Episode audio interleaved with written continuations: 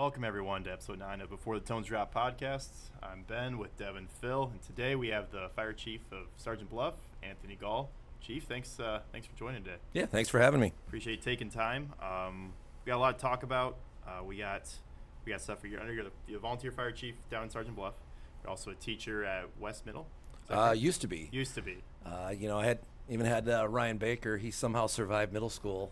You somehow survived. have- Well, Yeah. that, that's probably more like it. You had him for two years. Uh, I Seven. just had Ryan for the year I student Well, taught. I was four, there. four years. He's right? like, And he's then like, the next. remember when you said I wouldn't amount to anything? Like, I'll Man, show that you. Seventh grade is the toughest four years of my life. I tell you what. Hey, he said it was a redshirt year. You had a, co- you had a COVID year. Years. So yeah, I'm uh, I'm at the Career Academy now. Okay, so he's still in the Sioux City Public Still School Sioux District. City Public Schools. Right yep. on. Perfect. So we're going to talk about that in the Career Academy, especially because that's that kind of links into feeding feeding people that get into the i- into our career path, and you know hopefully we get some future EMTs, paramedics, and firefighters that work for the department someday. So, uh, Chief, you want to let's go all the way back to the beginning. You want to start where you went to high school and where you grew up and stuff like that? Uh, yeah, grew up in Sergeant Bluff since I was two. Graduated from uh, Sergeant Bluff Luton High School uh, in 1991. A couple of you weren't even born then. I know. So Don't you're, worry Sar- about so that. Sergeant I Bluff native. I am. I am. Can't leave. No, uh, never gone very far. I, it's all right though. It's kind of nice to know know your area, know who's there. When you need something, you know exactly who to go to. Your was your were your parents on the fire department there growing up? No, uh, neither one ever had any there. Dad, uh, dad was on the council. He was the mayor for a while, but actually, some friends in high school, Lawton, had a high school program back then run by Ken Ayers, and his son Corey was a couple years older than me. Worked together, and he's the one that got me interested in this. Cool. So you were you were in high school then when you I- first got with was uh, it Lawton or the Sergeant Bluff? Fire Sergeant Department? Bluff. Okay. Uh, Sergeant Bluff didn't allow high school kids on at the time. Um, there were a couple in the area. I think Le Mars did at the time, Yeah. Yeah. and uh, and Lawton did. So I got on right after graduation. Yeah, and we'll talk about this later, but you know, Sergeant Bluff, they still have a lot of you guys still have a lot of high schoolers. We do. with the program, and Actually, there's a lot of them working for you. I, I was, I was Yeah, gonna say, I, I was just gonna count. Yeah. We have like at least Yeah. five or six that now work for Sioux City Fire Rescue in some way, shape, or form. Might, Yep. might be more than that. That I, Yeah, some I don't even crazy. know. It is crazy. Thinking about all the kids that came from Sergeant Bluff now. Yeah. It's like a high school reunion every day at work for That's them. probably how a lot of people do get started. They're with the volunteer fire department. They're 17, 18. They love it, and yeah, there's a lot that honestly didn't even know it was an option. I mean, if Oh, if yeah. you don't have uh, a family member, a close friend in the in the fire service, you really don't know what it's about. I don't Mhm. think, and it makes it a little tougher. We had uh, we had one that is a doctor now. He was uh, gonna go on a full ride ROTC scholarship and be a political science major. Got on the fire department, fell in love with it, and now he's a physician. Wow. and he still volunteers down in Sergeant Bluff. He, he doesn't. He's he's up in the Twin Cities now, uh, but he uh, it, it definitely changed his life. So you, you just never know where it's going to go. Yeah, it's it's uh, it's an enjoyable career, that's for sure. So I, I sorry I got off the topic there, but you went to high school in Sergeant Bluff and then college. Uh, yep. Uh, went to University of South Dakota for my undergrad. Uh, majored in education up there, and then went on and got my master's at Wayne State. Okay. So Any Cool. was there any at- was there at that time was there any thought about trying to do something like this full time in your uh, career? there was a little firefighter? a little thought of it, and uh, I just kind of get to live the both, best of both worlds right now. hmm So, uh, was on the department up in Vermillion while I was in college. Even got some experience up there. Oh, wow.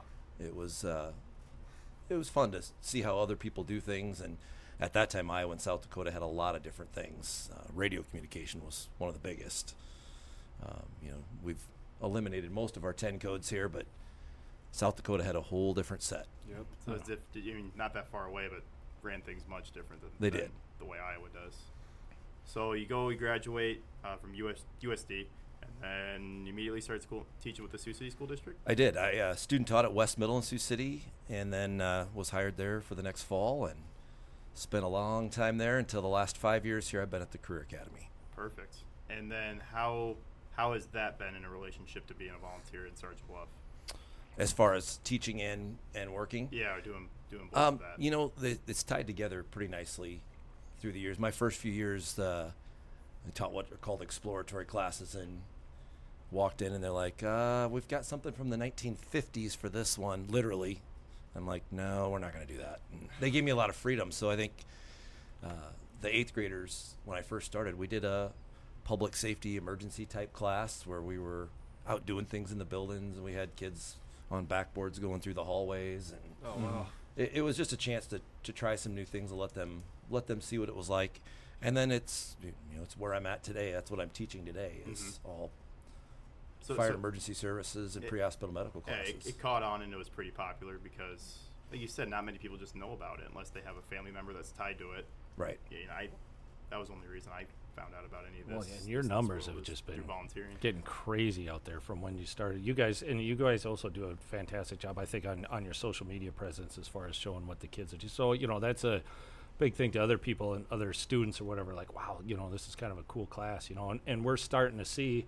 You know, from from the career academy now and your guys' stuff and what you're doing, and now we're finally starting to get that that ripple effect out to WIT now, where the where you know we actually had uh, this last semester a couple of your you know a couple of your kids that that went through Yep. uh, their first you know the career academy and now they're coming out there to continue on with their their education and, and their fire science stuff and everything so it's, Yeah. it's kind of neat I think you're getting five more this next year. Good So we need the we need the numbers so and I know there's at least three in the paramedic program. yeah so- excellent. Yeah. So teaching, I mean, teaching's just come easy to you then, after having done it for so long, and then just transitioning into the fire side, teaching and stuff, right? It, it does make it a little easier. It's it's. Somebody said, you know, you can tell a difference sometimes between someone that's a teacher and an instructor, um, because it does come naturally. And and I mean no disrespect to anybody, because I'm the I'm the biggest one myself. But teaching middle school is about the best thing that can prepare you for the fire service, right? because true. that's the way a lot of us are. I yeah, mean, I think we're all stuck in a certain level of maturity from middle school yet. Yeah, so middle that's- school be well, and and we like to be active and engaged. We don't like to sit still. yeah, yeah. yeah. So that that helps a lot. So for the listeners, can we just go over what the Career Academy is and how uh, where it started and where it is now? Yeah. So the Career Academy, as we know it today, started about five years ago, and it is, for lack of better, uh, it's the fourth public high school in Sioux City. sure. Okay. So we have uh, the block where the Sioux City Public Museum is. Mhm. That entire block is owned by the Sioux City School District, Okay. and the public museum they had a they had an arrangement there. It's the one dollar a year rent, and it's a great relationship. Those those people do a phenomenal job of working with us and allowing us to use their resources. But uh, a lot of what the Career Academy does is career and technical education. hmm It gives the kids a chance to try things out, and sometimes they find that hey, this is this is something I really like. Sometimes they go, ah, this isn't something I really like. That's a win Mhm. because it saves them down the road of going down a Money, path. time. Yeah. Yeah, and a lot of kids don't know what they like, so they get to try different opportunities, and and it's a unique thing. Uh, I had to get a second teaching license to teach there. Um, Really? So I've got my, you know, I can teach elementary, middle school, some high school, and then I had to get a career and technical ed license. Uh, and you have to prove if you're going to do one of those jobs, you have to prove four to eight thousand hours in that field, on top of things to be able to do that. So um, we have a lot of unique opportunities for kids, uh, a lot of opportunities for kids to get training certifications. Um, our medical field's probably the biggest one where kids are taking biomedical sciences. Uh, you walk into a classroom and they're learning how to do sutures. Wow.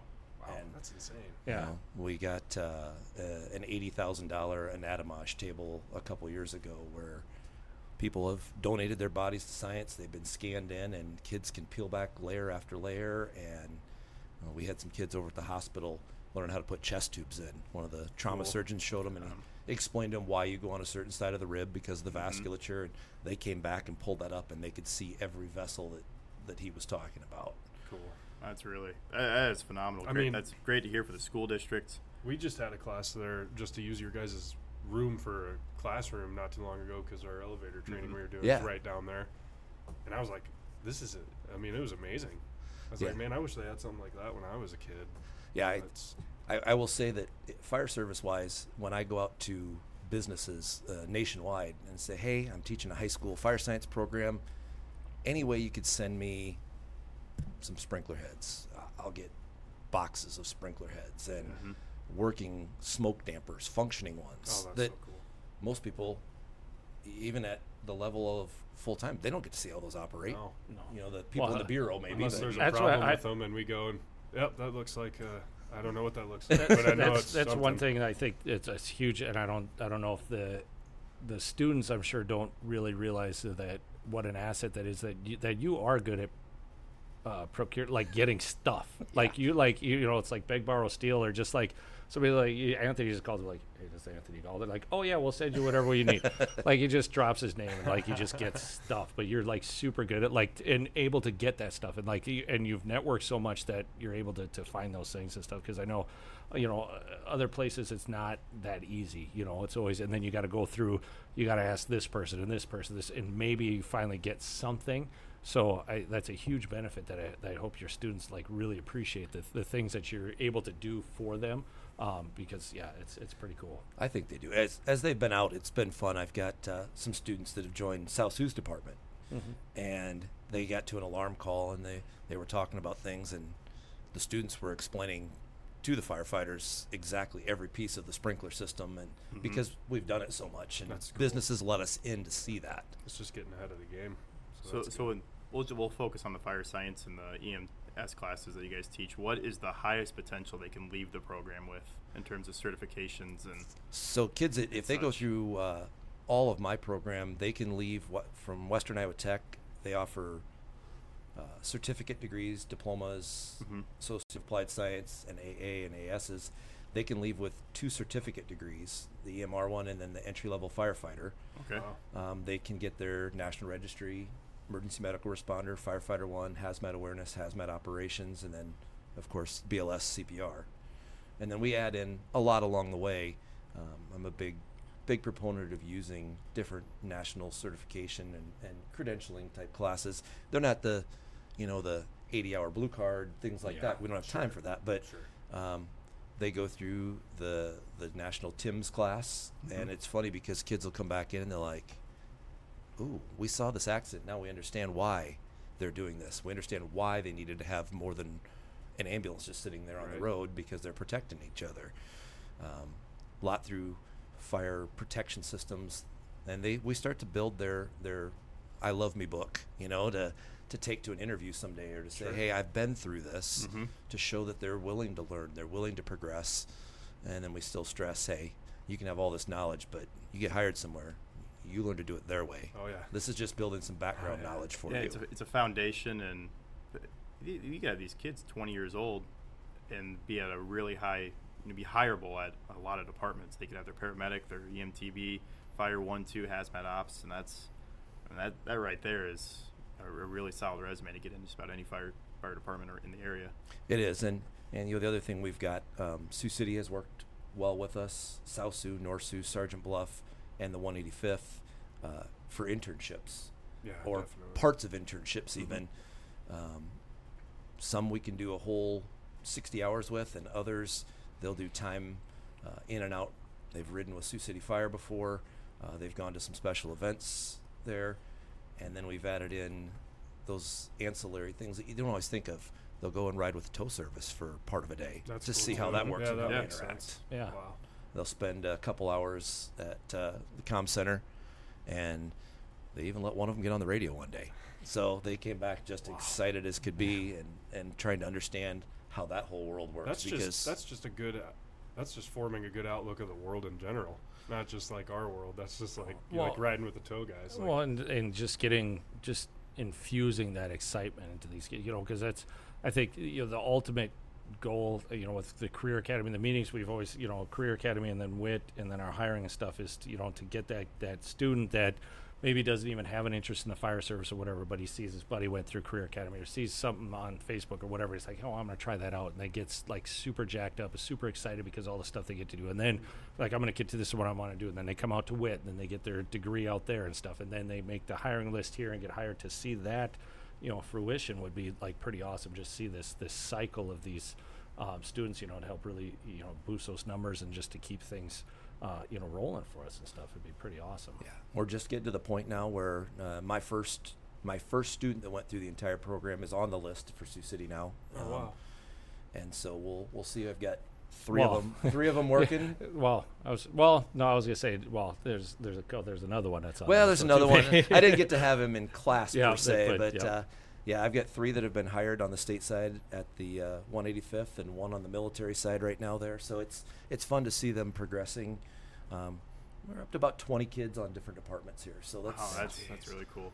it's nice. A It's lot nice of to the, you know, a lot of departments are struggling for recruiting and Oh. numbers and applicants. So this is Yeah. a breath of, uh, yeah, breath, fresh breath of air. For that. Well, so and like I, awesome. I, I'm impressed though. Even our local departments, how many of our local departments that the younger guys are coming through and, and coming through it and want to get their degrees and stuff. Because uh, you know, I've had a handful. We've had a handful of Sergeant Bluff kids out there. There's been a few North Sioux kids that are actually, you know, and again, ones that have been either on the list now or have gotten hired. Same thing with North Sioux.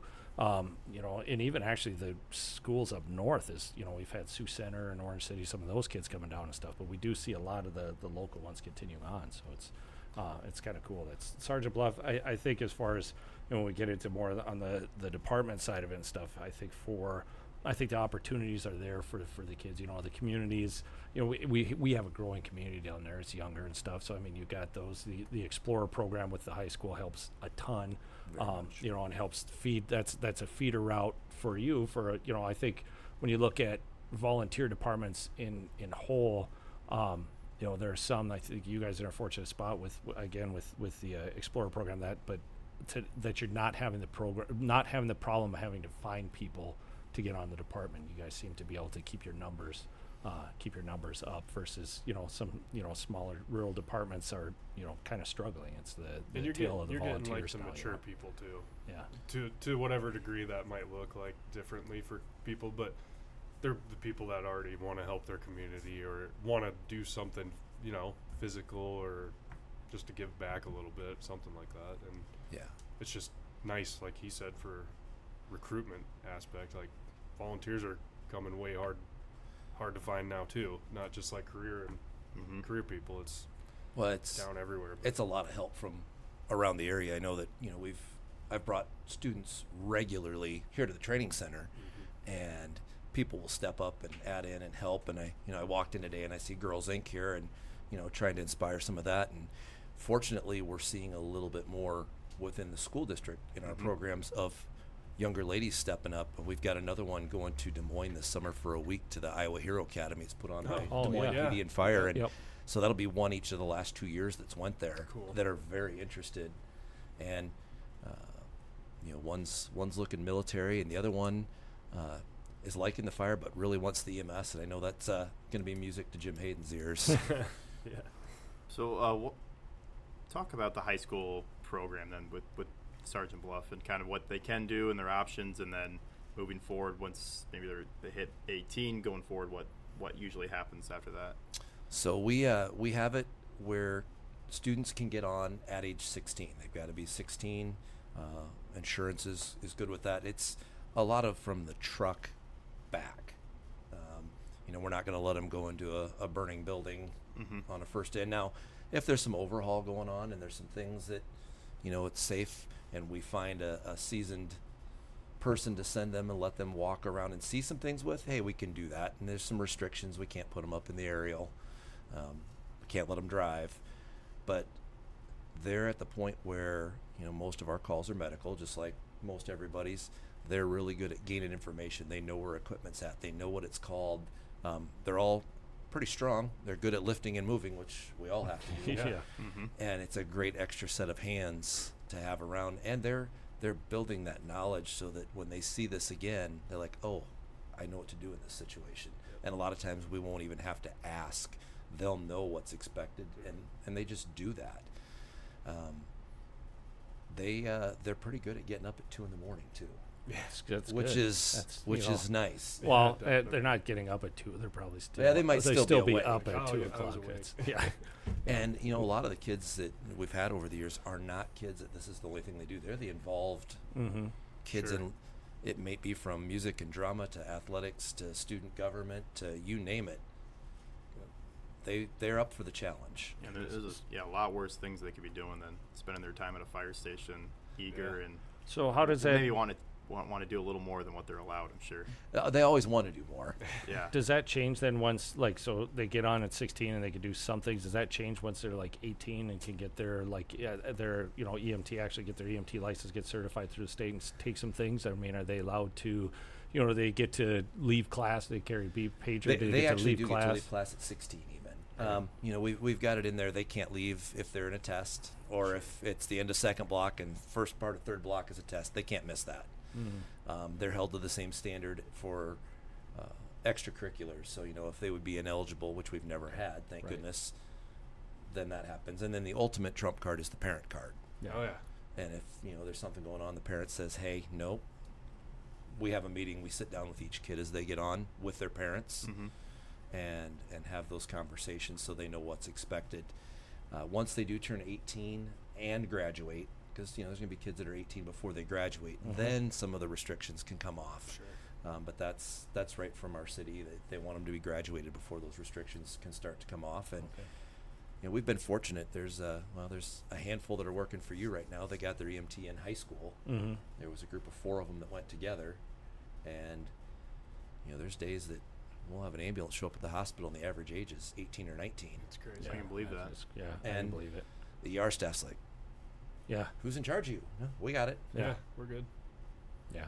Well, yeah, that's well, that's why we always call them the the EMS kids or the kids the kids on the EMS division because I mean a lot of them are you know you've got we've got some people that are, you know are, are seasoned. Everybody gets seasoned pretty quick because of the run volume, but yeah, most of them it's like they're right out of paramedic school, right out of EMT school or whatever. So yeah, you're anywhere from that 18 to 22, you know, and they're I mean pretty quick. Yeah, you've got two 20 year olds, 21 year olds, whatever, running the street.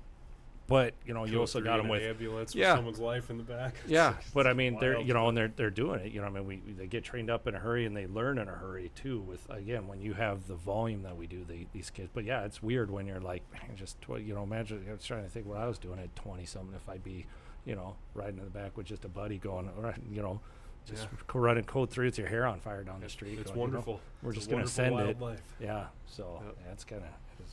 How, how many kids would you say have gone through your gone through the high school program and then still volunteer or still in the fire service today? I, I would say the large majority of them are. Um, you know, I got to think back. We've we've had this program in place for about ten years, about, and uh, you know, we've got a physician. We've got some that have went into law enforcement. We've got state trooper. We've got uh, city police officers. We've got county officers. Got one that went to be a medic up in North Dakota. Cool. Um, and then, like you said, I think there's probably at least six on Sioux City Fire Rescue in the fire I think division. that sounds right. And then we've got others that have went uh, ER nurses, trauma nurses. Some are in surgery, and so a lot of allied fields. And and we've kept a lot Yeah. as they've gone through this. And we wouldn't we wouldn't have a, a viable department without it right now. With you know we're we're nowhere near your call volume, but for the call volume No, we have, Well, the- we wouldn't have a department. Sure. No. Uh, that was that was my next question. How important has this been to keep it an operational fire department in Sergeant Bluff? it, we would be in trouble. In fact, years ago, they uh, there's two major insurance carriers for cities: the League of Cities and EMC, yep. and one of those was not going to allow high school programs and, and actually cut it out for a little bit. And we were on the other one, and I went to the council and the mayor and said, "Hey, y- you can't switch." Please uh, don't. um, yeah. we're going to be in trouble if you do, and here's why. And we showed them some of the data and how many calls these kids make and the, the time they put in, and then the retention of them. And they said, no, that's important enough. And thankfully, the other entity is back to allowing it. But I know Le Mars was on the other one that that got cut out. Thankfully, after I was gone, but Yeah. selfishly after I was gone. But yeah, Mhm. they wouldn't carry, wouldn't hold insurance for kids. Obviously, you know, I understand that aspect too. But Right, It but helps out it's, well, that's so just much. It's like Just- a body is a body at some point Yeah. because you know what's what's especially what's the it's difference? Eager, it's like smart person that wants yeah, to do it. you know, and they're still trained. They're still doing you know, and it's if the ambulance gets there, I mean, is that isn't that it's at some point better than it's not coming? Yeah, yeah, and it, money, money, man. Yeah, you know, the driving aspect is an easy one to say, hey, w- we don't need a 16, 17 year old kid driving an Yeah. emergency vehicle. We don't Yep. need some forty-year-olds driving an emergency vehicle, but That's how Phil got promoted. what? Uh, I- I- I- oh I'm my just kidding. gosh. I know. Um, so, yeah, Young go Ben ahead. with the zingers, who's not driving or anything. So right do we want to? So let's. So we kind of got you know a good history. So let's talk about. I think because we we've kind of covered the career academy pretty good and stuff. And let's kind of because we wanted you know Anthony was or Chief Gaul. Do you want Chief Gaul? Oh, or you- Anthony? I'm either gonna call you. Anthony because I'm Anthony's calling you. Anthony for years. So Yeah, that's um, fine. you know, we wanted for for this show. We've had, you know, we've always kind of had full time people or, or different. So you know, bringing you on is it brings a different uh, perspective and stuff. Because I mean, you know, we've had guys that that are here that maybe started on a volunteer basis or were on smaller departments, came and stuff. But you're one that you know, being a chief of the volunteer department, and then that's that's your world basically. You're, you're not, you haven't had the the career side of things, and and you know, and um, and I, I like to stay, you know, it's a career versus volunteer, not, you know, paid professional versus volunteer, because we're all professionals, right? We're all professionals. So it's, um, you know, a, career versus volunteer. So uh, having that different perspective as far as, you know, uh, just your guys' mindset. I, I will say, like, I do notice the Sergeant Bluff, especially, you know, the kids, but everybody on that Sergeant Bluff, you know, he, everybody wears Sergeant Bluff fire. You know, if you're on the department, they're, they're wearing the t-shirts or they're wearing the hats like all the time. You know, everybody on the department, you know, even the, the young kids hang out together. Um, when you see them, you know, that if they're on the, volu- the department together, they're always in groups. Like even to, I mean, even like you say, we got the, you know, Corey and Tanner. I mean, they're still palling around together and stuff. you know, when they started, Corey, you know, Taylor, for um, yeah. But I mean, eh, you know, had, but uh, even the when Corey was in high school, you know, he was he was a pretty good kicker for Oh, the football team. Dude, he was an amazing kicker. And, I uh, tell him all the time, like they know nobody believes me. I'm like, no, dude, have Corey pull ups his Hudl reel for you, Hey, dude. That He kid, kick. he could kick that. Oh, And uh, other- unbelievable. Don't let kids- this go to your head, Corey. Yeah, You're- please don't. You're not that Well, great. Just you know, there'd be a backboard on standby at the football games, of course, you know, for everything, and and they'd put Finkel on it. You know, Yeah. that was his uh, that was his nickname, and they'd Yeah. be holding it up as he's running into the field. So I mean, they do. They enjoy yeah, looking out because for he each dressed other. like a woman in his free time. well, I'm not. Is that why? not that there's anything wrong with that. Just But uh, yeah, they have a lot of fun. Uh, they have a lot of fun messing with each other, razzing each other. But then they, you know, when it comes to an event, they Yeah. go and support each other. And now we're getting some kids that are on that are from East, and they're on, Oh, and yeah. the East and Sergeant Bluff kids figured out, you know what? we're not. You're actually all right. that's- right. that's bad. Yeah, That's that kind of funny, just because we have the same school colors than me. So, but let's let's talk about kind of like your start with Yeah. with Sergeant Bluff, and I guess kind of your your career and how that you know m- moving up, I guess through the ranks and stuff, and then you know at what point did you did you take over chief? Is that is that a a quote unquote promoted? Is that a is that a an applied for position? Is that voted on? I mean, how does how does one become chief? I guess for for Sergeant. Bluff, Sometimes so. it's not showing up at the right meeting. Um, but no, uh, I started in 1991. Um, started looking at it during my senior year. Uh, back then, it wasn't EMR; it was first responder. Yep. And I was in uh, class up at Western Iowa Tech in the spring. Uh, Sioux City Police Chief at the time was in that class, and a few from North Sioux were in there, and we went through and got that done. And uh, right after high school, I think June, July, I got on in Sergeant Bluff then, so I'll be starting year 33 here. Wow.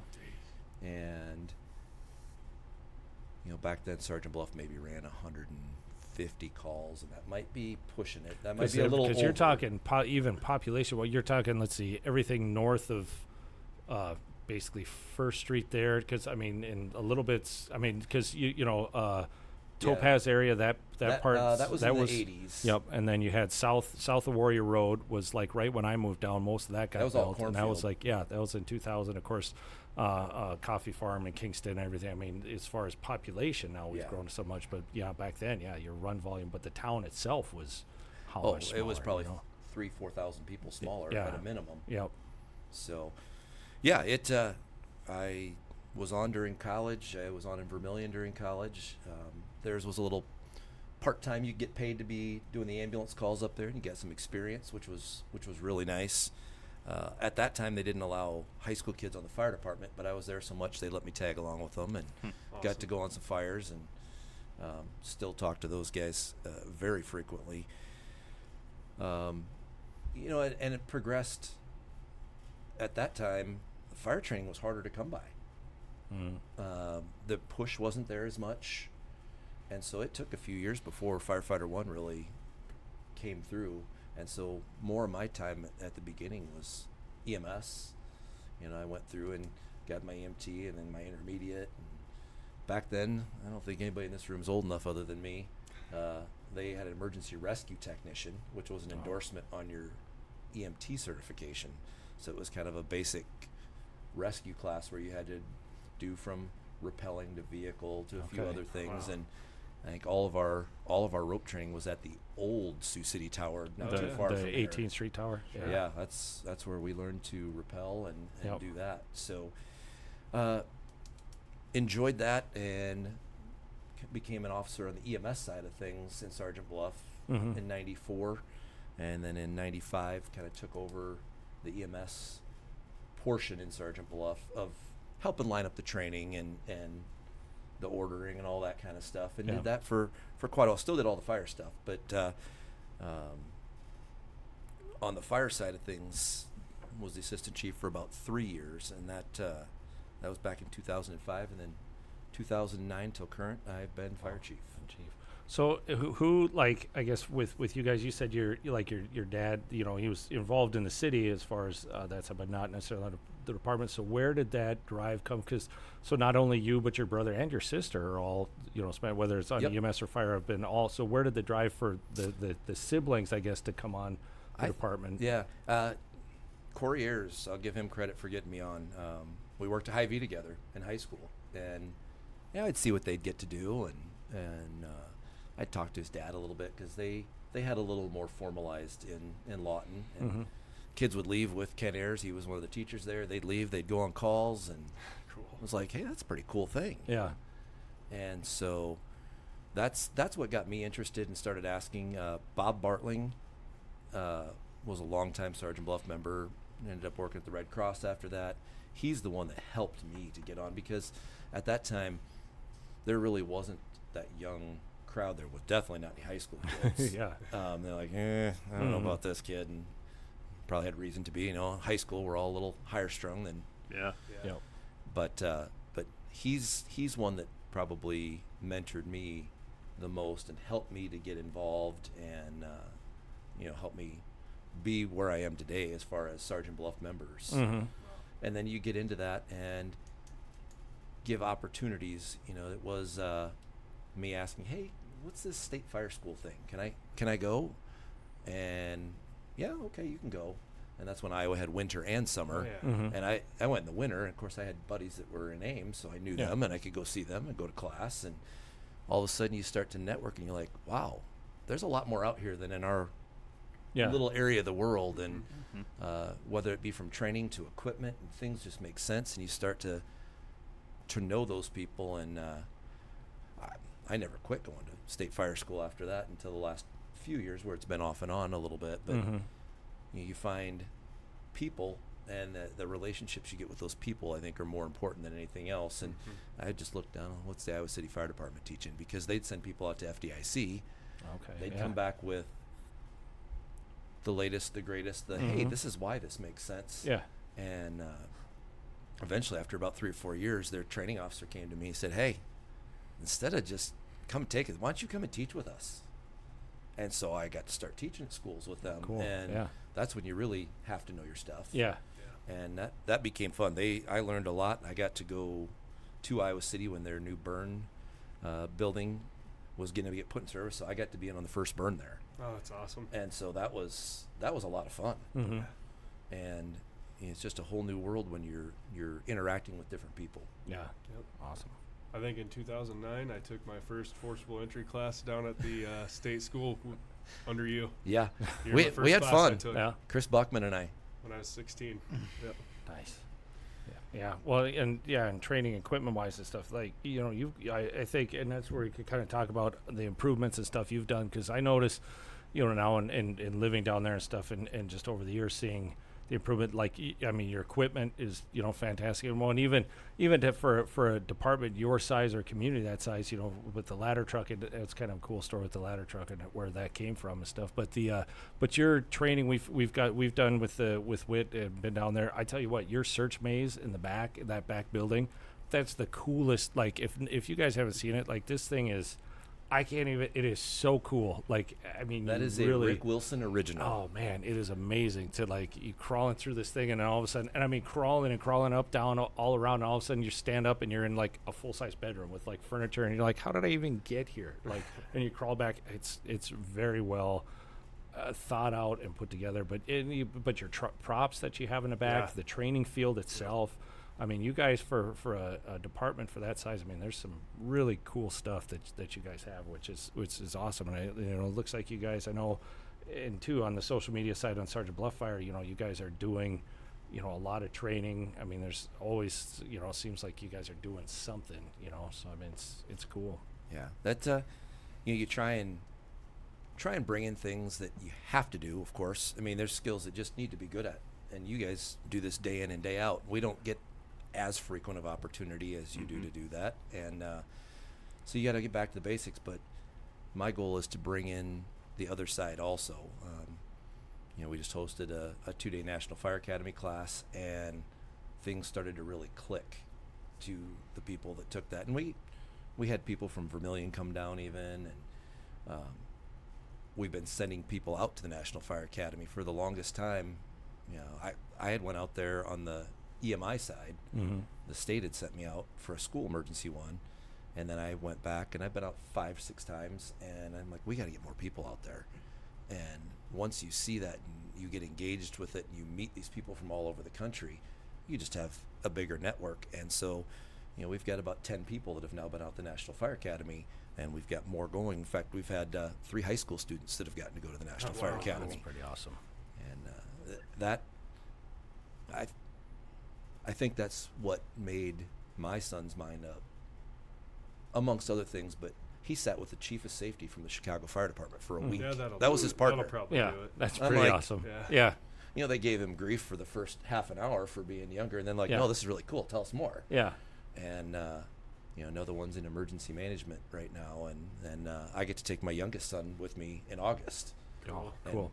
He's he's going out and Yeah. gonna spend the week out there taking class. And, Are we gonna see? Is he, are we gonna see him out at WIT eventually too? Because we had Carson, so yep, Yeah. uh, that's that's the plan. Yeah. Is he's he's a little more interested in the law enforcement side, but he uh, he's planning on getting that fire diploma as well right now. Good for deal. him.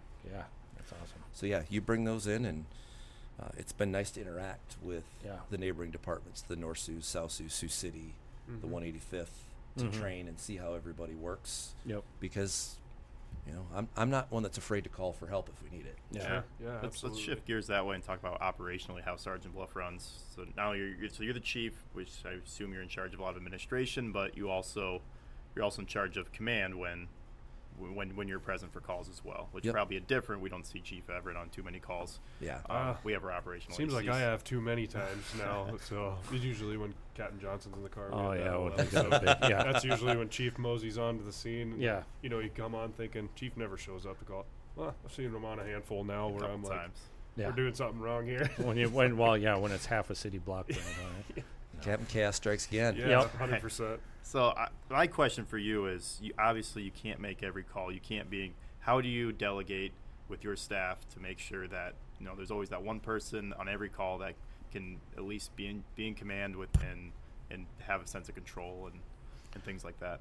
Yeah, so we have uh, we we have an assistant chief and a captain and and uh, three lieutenants, and so uh, what I've asked of them, and, and they've stepped right up, is when we bring in, like this last one, decision making for initial company ops. Oh, A lot of them took that, and they're they're they're getting that. They're understanding the terminology, and then we have to use it on the very small stuff.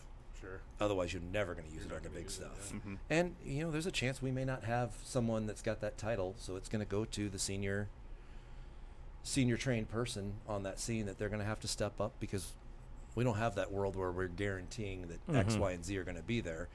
I think we do a pretty good job of communicating who's around, and we've got an app that we can use to, so people can see who's available and who's not, and and do a good job of talking through it. But uh, yeah, it's it's you don't get those big big calls very often, and so a lot of it's going to be the after action and talking through Mhm. here's why or putting a scenario up on a screen and saying okay if we get this how would you handle this don't expect you to get it perfect I don't, i'm not going to get it perfect yeah. and talk through and ask. And, and when you run into those things, I've called Chief Everett before and said, "Hey, what in the world? Yeah. Who, Sure. who, who can I talk to? Who's who's your person for this?" Yeah. Um, what do you, so, in, in, what's like your response, I guess, personnel wise and stuff? So, like, you know, if you guys got an EMS call, um, you know, do you, do you limit, do you just say like, you know, first two guys take the, take the ambulance go? Do you take four people on it? Do you, I mean, what's kind of like your, you know, same thing with, with the fire rigs. Does everybody on a fire call, is, is everybody certified to drive? I know there, No. there are some like, uh, yeah, because there's, are- I mean, there's some departments up in, in Minneapolis area in the suburbs out there and stuff that the way they operate is like, you know, these X amount of people, these are the only drivers. So you'll have a, a rig full of personnel that can't leave because they don't have a Waiting for a driver, driver? waiting for a driver. So Yeah.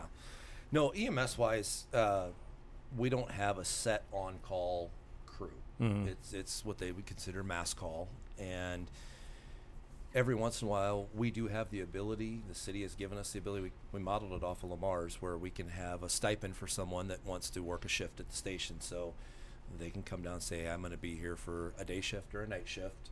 And they put themselves on the app as hey i'm at station one from this time and, and we know they're guaranteed that. They'll have Mhm. a they'll have a truck checking duty they'll have a house duty to get done um, they'll have uh, anything that you know my assistant chief or i say oh we got to get this done and we'll put that on their their task list. Um, so they're guaranteed to go but otherwise call comes out let's just say for a chest pain people are dialing in and we can see who's coming we don't want to have 12 people in an ambulance right. um, you know, we've got a, a command car that can be like a chase car. Um, they don't need to go with their lights and sirens on. They can Mhm. go out to help with the scene. I would say our average average for an ambulance is three to four people, Okay. and th- those are not all EMTs. You know, we've Mhm. got some we can drive. We might have a high school student that's going along to help, Yeah. and, and a couple people in the back to take care of the patient. Um, and sometimes it's as little as two people. You know, you might Okay. have just a driver and and you've got your EMT or your medic in the back Yeah. it's I wish I could say it's guaranteed to be this. It's Yeah, not. sure. That's not the world Yeah. I live in. For your ALS, if you need an ALS intercept and stuff, because you don't have a medic with you, do you guys call EOC or do you, would you call Sioux City? Uh, EOC is on automatic dispatch with pretty Okay. much everybody in the county, other than Sioux City, Mm-hmm. and so, you know, we get there and assess, and we can Okay. cancel them. Um, mutual aid wise, we've called Sioux City. We had Mhm. we had uh, three trauma alerts That was just recently here. very yeah. recently, and, Yep. and Sioux City sent an ambulance down that took one of them, and, and we Mhm. had both of our rigs out to take the other two because that's what was needed. Yeah. Well, and that kind of that area down by the by the exit down by 141 and interstate. That's kind of It's- kind of a mess as far as whose is whose is it kind of thing anyway. So sometimes like yeah, you get dispatched. It's actually might have been ours, but we didn't don't even know about it. Yeah. And you guys are on it, and then all of a sudden you're calling. We're like, oh wait, why weren't we dispatched? Well, it's Yeah.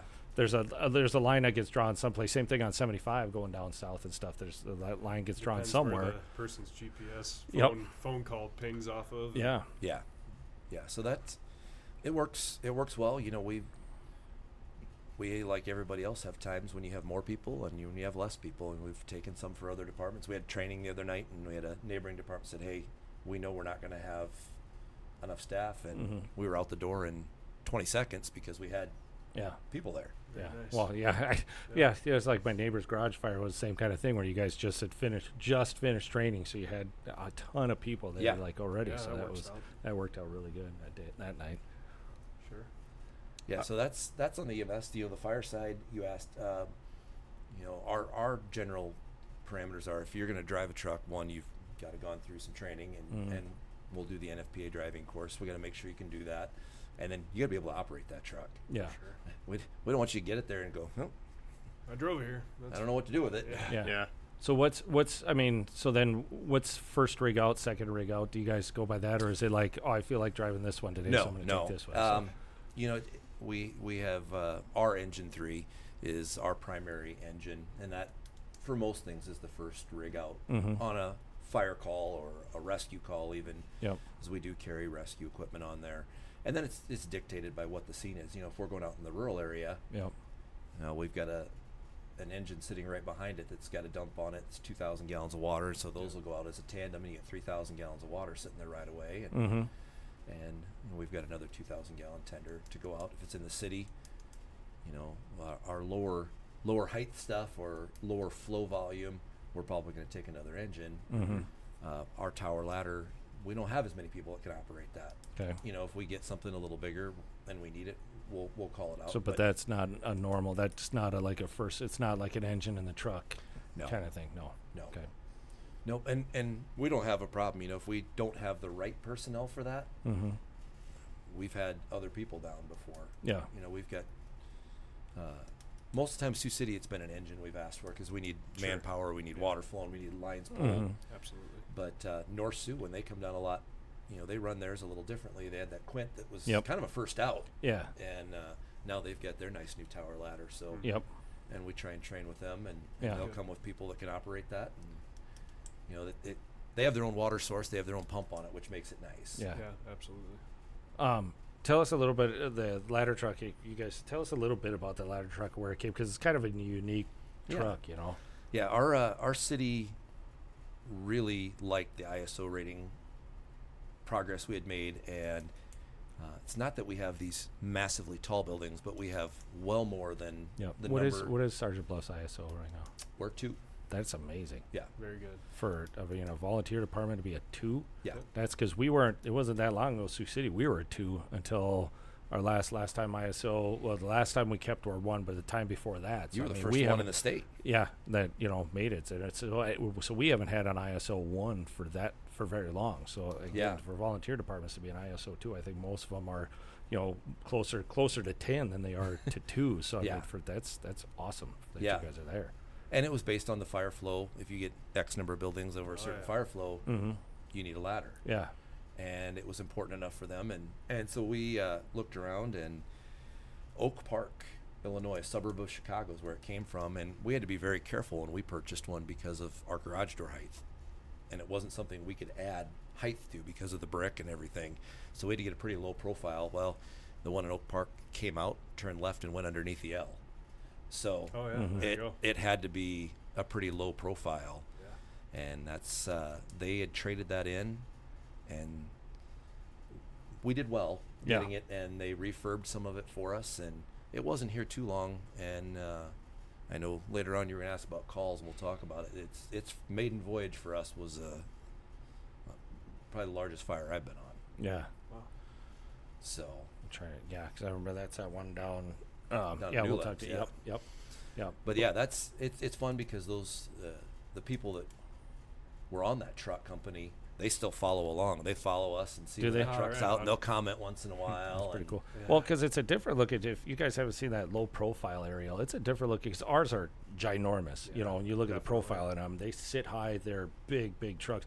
You know, this thing with that low profile thing. I mean, it's it's squatty and it's like that tire is almost sitting like right behind the driver in the officer's seat. It's I mean, it is just barely off the ground for the cab and everything. It's it Yeah. looks kind of different. And that bucket s- It's cool. sits low, and Yeah. you've got to be careful driving it. Yep. Yeah, you would because like I said, ours are just huge. But yeah, it's it's kind of it's a cool truck though. So, so what does Sergeant Bluff look like in terms of apparatuses and personnel? So uh, personnel, we'll kind of talk first. Right now, we got 34 firefighters, and they can do fire and EMS. Okay. We have our own EMS division. We have some people that just want to do the EMS. Absolutely. we love it because that's Yeah. so we have nine people, and then we've got five high school students right now. Um, one of which here in August will roll over to the quote unquote regular side. Okay. Graduated, very but not good. 18 yet. Mhm. Very good. Um, and so we'll we'll gain that, and we've got a couple more applicants coming in. So that's what we have for personnel, and that's bounced. I mean, we've not too long ago we had 42 people, but you know we've had some people move, some people retire. Does the city limit how many people you can have? Yeah, it does. Um, it's not a hard, fast thing. I think if we said, "Hey, we need different," they would. We can Mhm. have uh, 43 on the fire side, 10 on the EMS, and eight on the high school, Okay. And that's that's what's in there right now. And you know, we're in that transition phase a little bit. Um, that we're run by bylaws, and we have Mhm. all that. And uh, I talked to North Liberty a lot because we're where they were a handful of years ago, Mhm. and uh, Sure.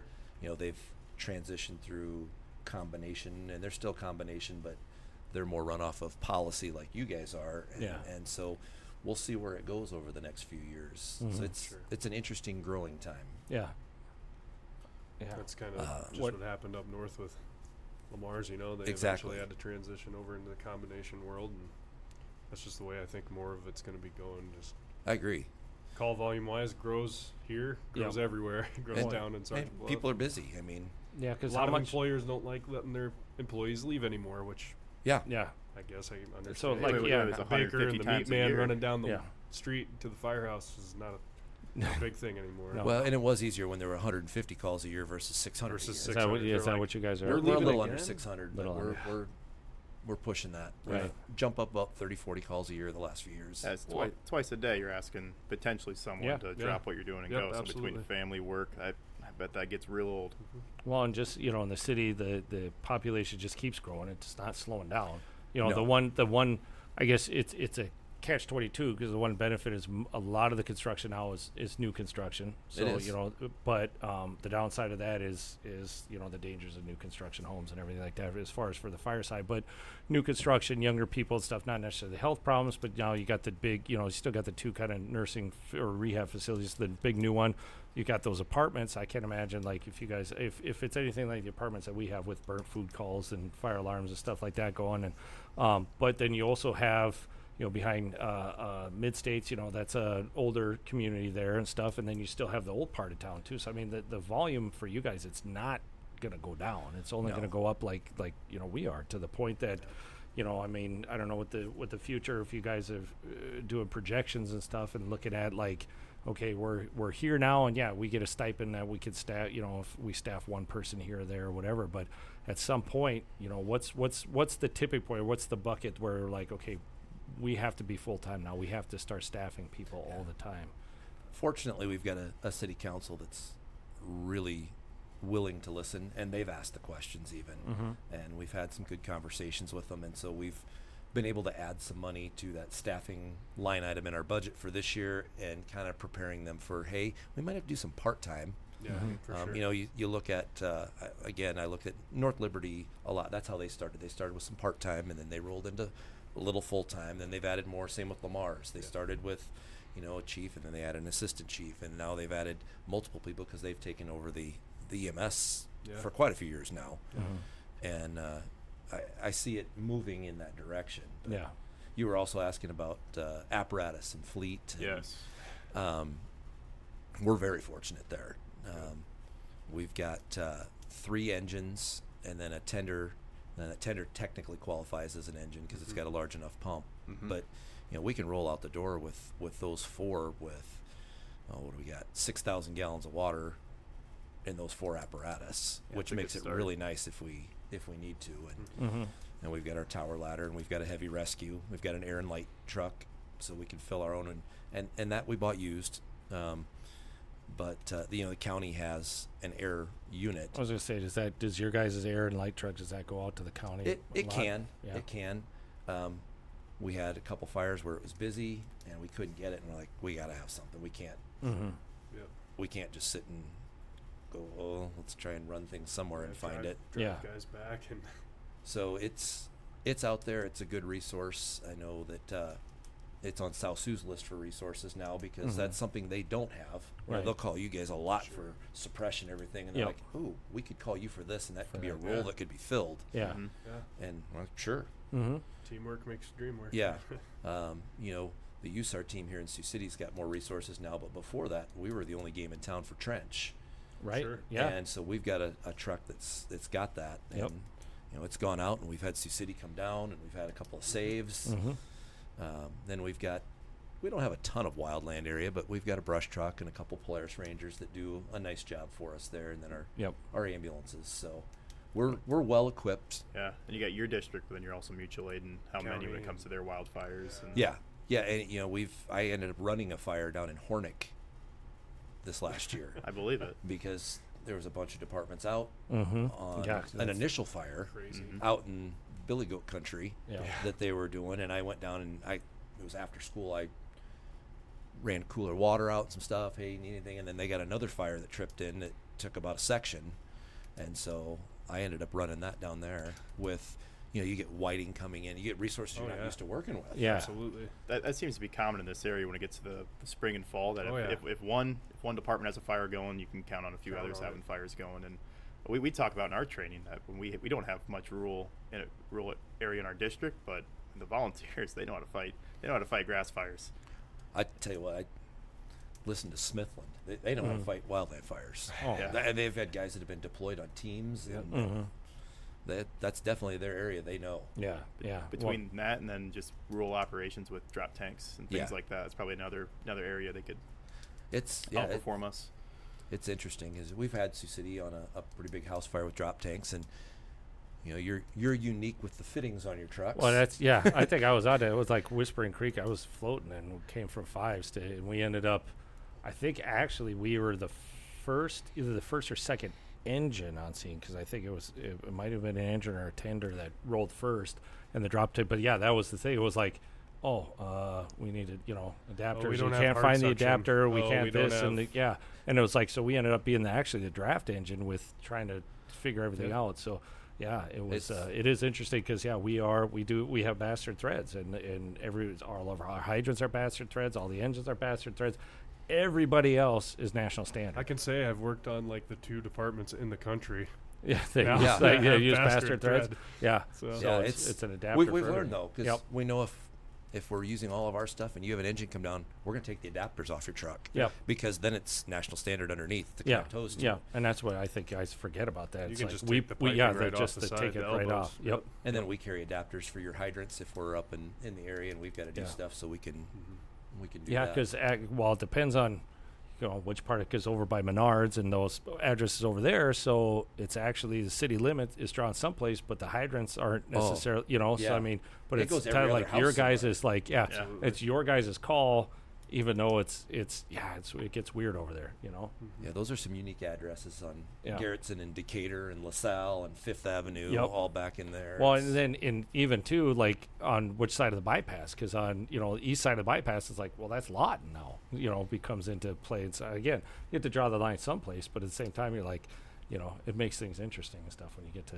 What I will say calls is, I think we we're all fortunate with the departments around here, man. It, you get looking out some places and you're like, holy crap, you know. But the training, the get stuff you guys do, we know you don't have, we don't really have to worry about it when we show up. It's just a matter of talking to each other for a little bit, and then all right, Yeah. we can do this, no problem. you know. Yeah, I, So I, it's- I think of it's volunteer been nice. volunteer fire departments, you guys, you uh, Sergeant Bluff and North Sioux, two those phenomenal departments I mean, for, for a volunteer don't have to service worry in about it, comparison to the, the area. So, uh, been chief a long time.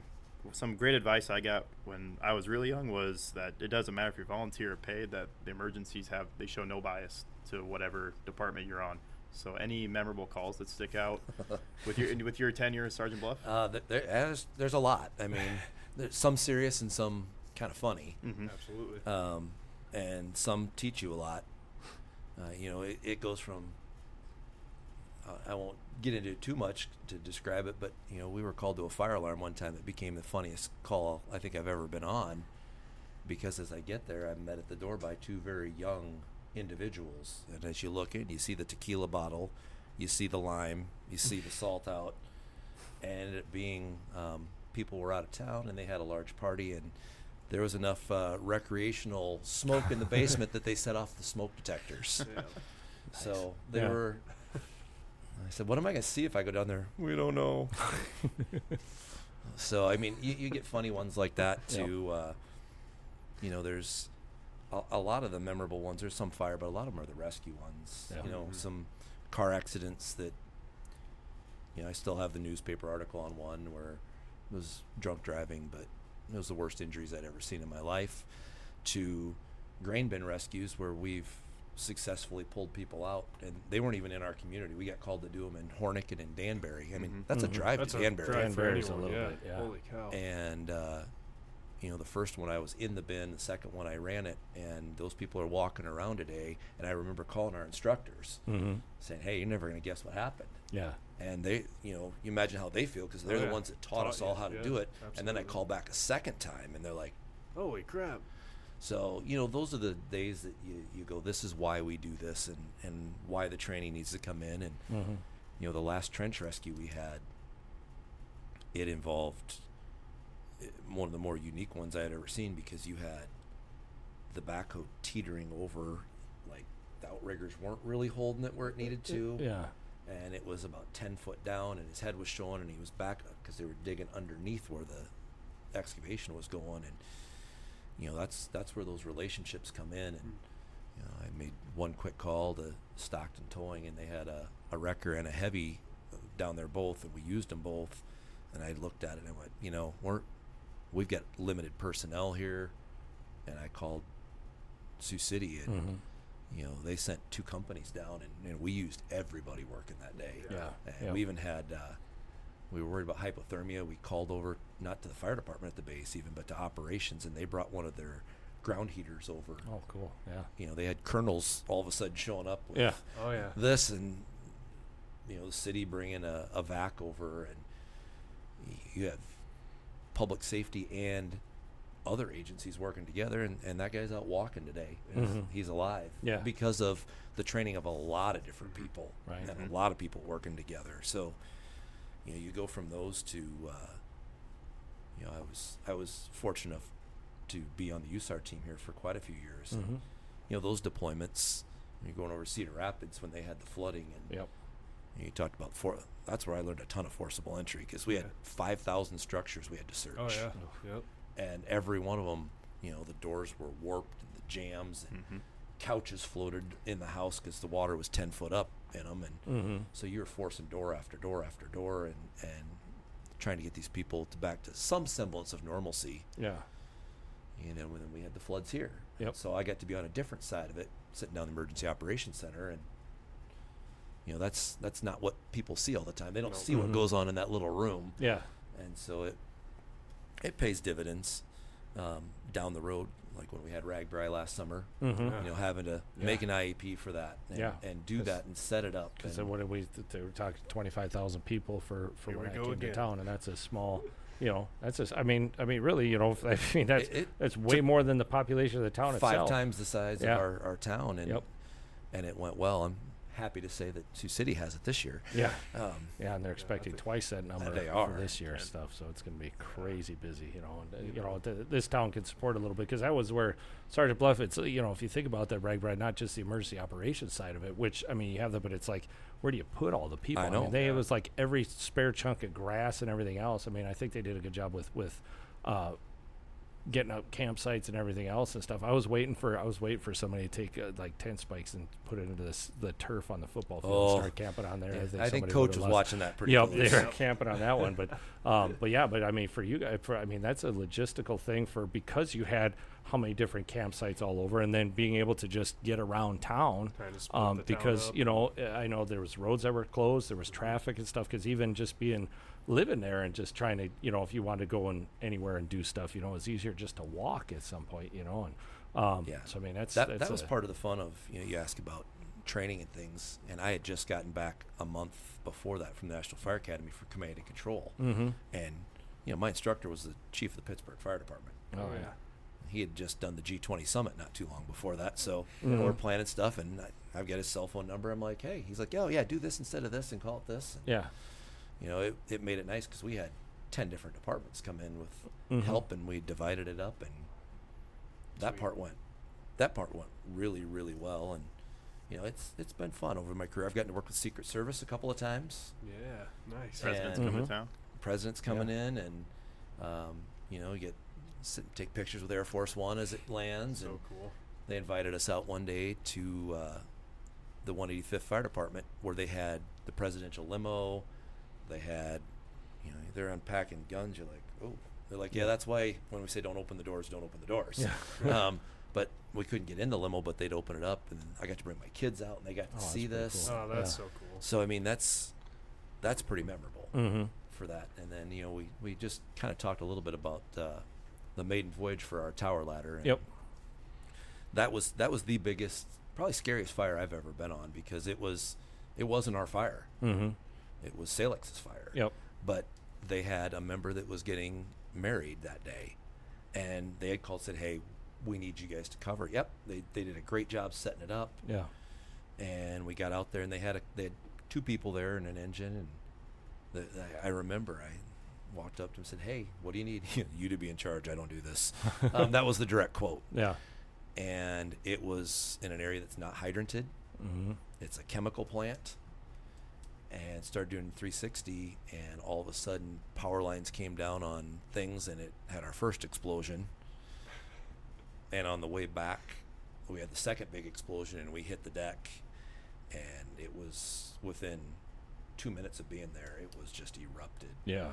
Wow. and you know as a hazmat guy phil you'll appreciate you know there were pallets of potassium and pallets of sodium on the other side of the wall Perfect. nice. Yeah. yeah and for the Water, baby. Yeah reacts violently with water Yeah. um, and so that was the tower ladder got up, and it we were flowing about eight nine hundred gallons a minute off of drop tanks, and then Mhm. the airport brought a crash truck out, and we set up another draft tank operation there, and they were flowing one of their crash trucks off of drop tanks, and it it got to be a, a huge loop, and the people that drove those apparatus and did it and it ran the water supply, The shuttle. man, they were amazing, God. Yeah. and then you know they had their chemist from their plant that came down. Oh boy. I grabbed a member from another department that was a chemistry teacher, and I said, Yeah. "Ah, you need to interpret for me." Yeah. and he did. Yeah. I mean, because it made sense to Yeah. him, and then Right. he said, "Here's what it really okay, now we'll just simplify this a little bit. Uh, Yeah. yeah. So Yeah. it, it shows the benefit of, of working together, and Yeah. you know, you you hear about people that have those degrees. I, I think you've got one that has a chemistry degree that's on your department right now because he was helping some of my students when they were out, and Mm-hmm. they're invaluable. Yeah. It's a, that varied background that you bring in. Well, and it's interesting. Like some people you don't realize have these things and stuff, and you're teaching like you're teaching chemistry, you're teaching hazmat and stuff, and I'm like, wait a minute, you have a degree. You went to school for chemistry, like you have a degree in this stuff. And like, why am I teaching it? Like you teach this, and you know, teach us something. I don't want to, you know. Yeah. Yeah. Yeah. You just don't know. I mean, it's those those skills that somebody brings in from elsewhere. We had a earth scraper jackknifed one day, and hydraulic tools will not cut that apart. Mm-mm. It, it wouldn't at the time. I mean, this is a few years ago, Yeah. and luckily one of the people had done metal work, and we commandeered a torch set, and that's how we had to cut this out. Wow. Perfect. A- And as we're talking about all this stuff, for us, it's it's our job. This is what it's our paycheck, it's our benefits, it's our health care, and it's our responsibility to to provide the, the level of knowledge and training for the people we serve. For everyone else, this is volunteers. This is time away from their families. This is time away from their jobs. This is they're not being financially compensated to the level they probably should be, and I think that's what makes makes everything so special about the fire service, especially on the volunteer side, is they're doing it because they love it, and that's that's why they do it. They do, and it's the people around. I mean, it when you need something, there's a group of people that are generally there to step up and, and help you. Whether it's, hey, I bought a new house and I'm moving to, uh, my roof. I got to tear off all my shingles. and I do this. It might have nothing to do with the fire service. It might be your kid's grad party that you're setting up for, and all of a sudden, eight other people show up to help you set everything up. It might just be you're having a crappy day. Mm-hmm. I mean, you guys have that sitting around the kitchen table sometimes that you've probably solved a lot of the world's problems. That's all we do. That's all we Um, do here too. so it uh, it makes it fun, and it, you know, I had a, a family member that had pretty serious medical problem, and we ended up at University of Iowa hospitals. The training officer from the Iowa City Fire Department showed up. Here's the key to my house. Here's where you're staying. Yeah. I, I mean that you don't find that in other I don't think career so, no. fields, professions. I, don't- I don't think maybe maybe some here and there, but Without knowing them though, you know. Yeah. They just hear about oh, that's another brother or sister. so that you you know that's that's a pretty cool thing, and Yeah. You know it's people are phone call away. Your poor dad, he gets he gets a lot of phone calls from me. I'm like, hey, what in the heck does this mean? He still answers chief when I call. uh huh. Chief. Chief shipper. Yep. Like, hey dad, you want to help me with something? Nah. yeah, you you find those resources though, and they're just invaluable. Well, just doing like a quick search and stuff for people to, to understand like the when you talk about volunteer versus versus uh, career department stuff like the the majority not just any I mean in the country the majority are volunteer like 60 on a quick search like 65% of firefighters in the country are volunteer firefighters and in the state of Iowa alone only 3.3% uh, and that's and that's right direct from the uh, U.S. Fire Administration. Three like just over three percent are career. So that means ninety-seven uh, percent Yeah. of firefighters in Iowa are volunteer firefighters. So the vast ma- vast majority, you know, between uh, volunteer or or the or paid on call kind of thing. So um, so yeah, you guys, you guys, you know that that demographic. I mean, that compromises, uh, yeah, the major- the majority. So you know, um, I mean, it's an invaluable resource because um, municipalities, you know, you can't afford to always have a, No. a full time department, or the city's not big enough, and there's a lot of territory that has to get co- covered, and a lot of population that needs somebody to come, uh, you know, in the middle of the night or when there's a car accident or. You know, grandma's having a heart attack or whatever. So I mean, it's uh, you know, I mean, yeah, I don't think, it's the fact that they don't want to have somebody full time there. It's that No, you there's just not can't. money. Nope. No, There, Right. there's no way to make that So I think financially work. I think people don't realize that sometimes they either see the stuff on TV and think everybody does it and it's a job and they're getting paid to do it, or or it's the other side. So you, you have the conversation with people they don't realize that you get paid to, to do it and that it that it is your job. But um, but I said, yeah, that's I mean, and I didn't even know that statistic for Iowa that it's that, that the career side is very small. Yeah, it's it's it's interesting. We put a time clock in in Sergeant Bluff years ago, and it's not for getting paid or anything, but and people forget to punch in when they're at the station. Mhm. you don't get a punch in if you're coming to a call, but if you're there for training, a meeting, you're hanging out. I don't care if you're watching TV. Insurance wise, it counts as that station is staffed. Mm-hmm. Well, it doesn't count, you know, 2,080 hours or whatever it is for full time. That's not what they consider a full time. It's 24 7, 365 equals one firefighter in ISO's eyes. Yeah. Sure. So, you know, even with what we're doing, we're lucky to get to 1.3, 1.5 maybe, but it makes a difference. Mhm. Sure. Where I don't know what your staffing is every day at minimum, but you're having that many. Yeah. That makes a huge difference. Oh, yeah. And your response times are Yep. impressive. Yeah. Is there any pay per response or pay for trainings with Sergeant Bluff?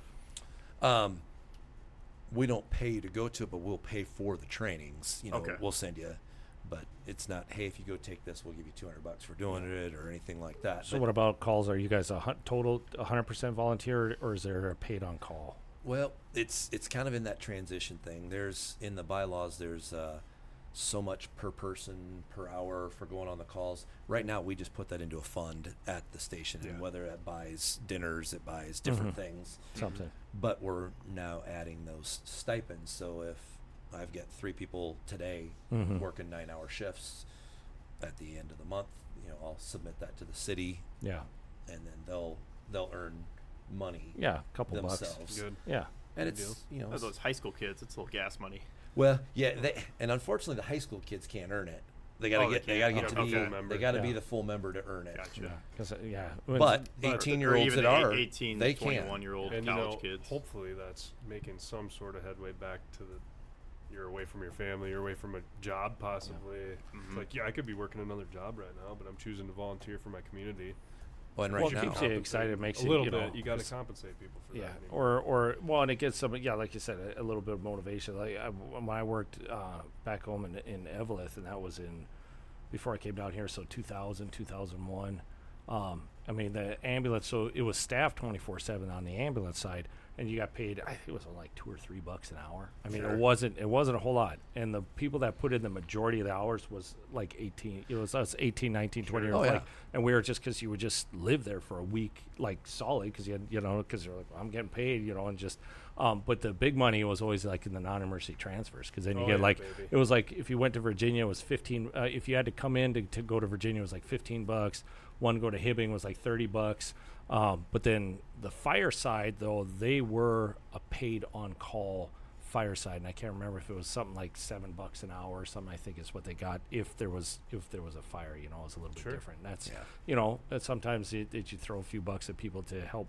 you know if it's a motivation to help get get to help get the bodies and help get the Well, yeah. numbers you know and these younger ones, it is it's a good part time gig for them while they're going to school doing something. And Yeah. you know, today I'm looking, I've got of the three, two EMTs and a medic.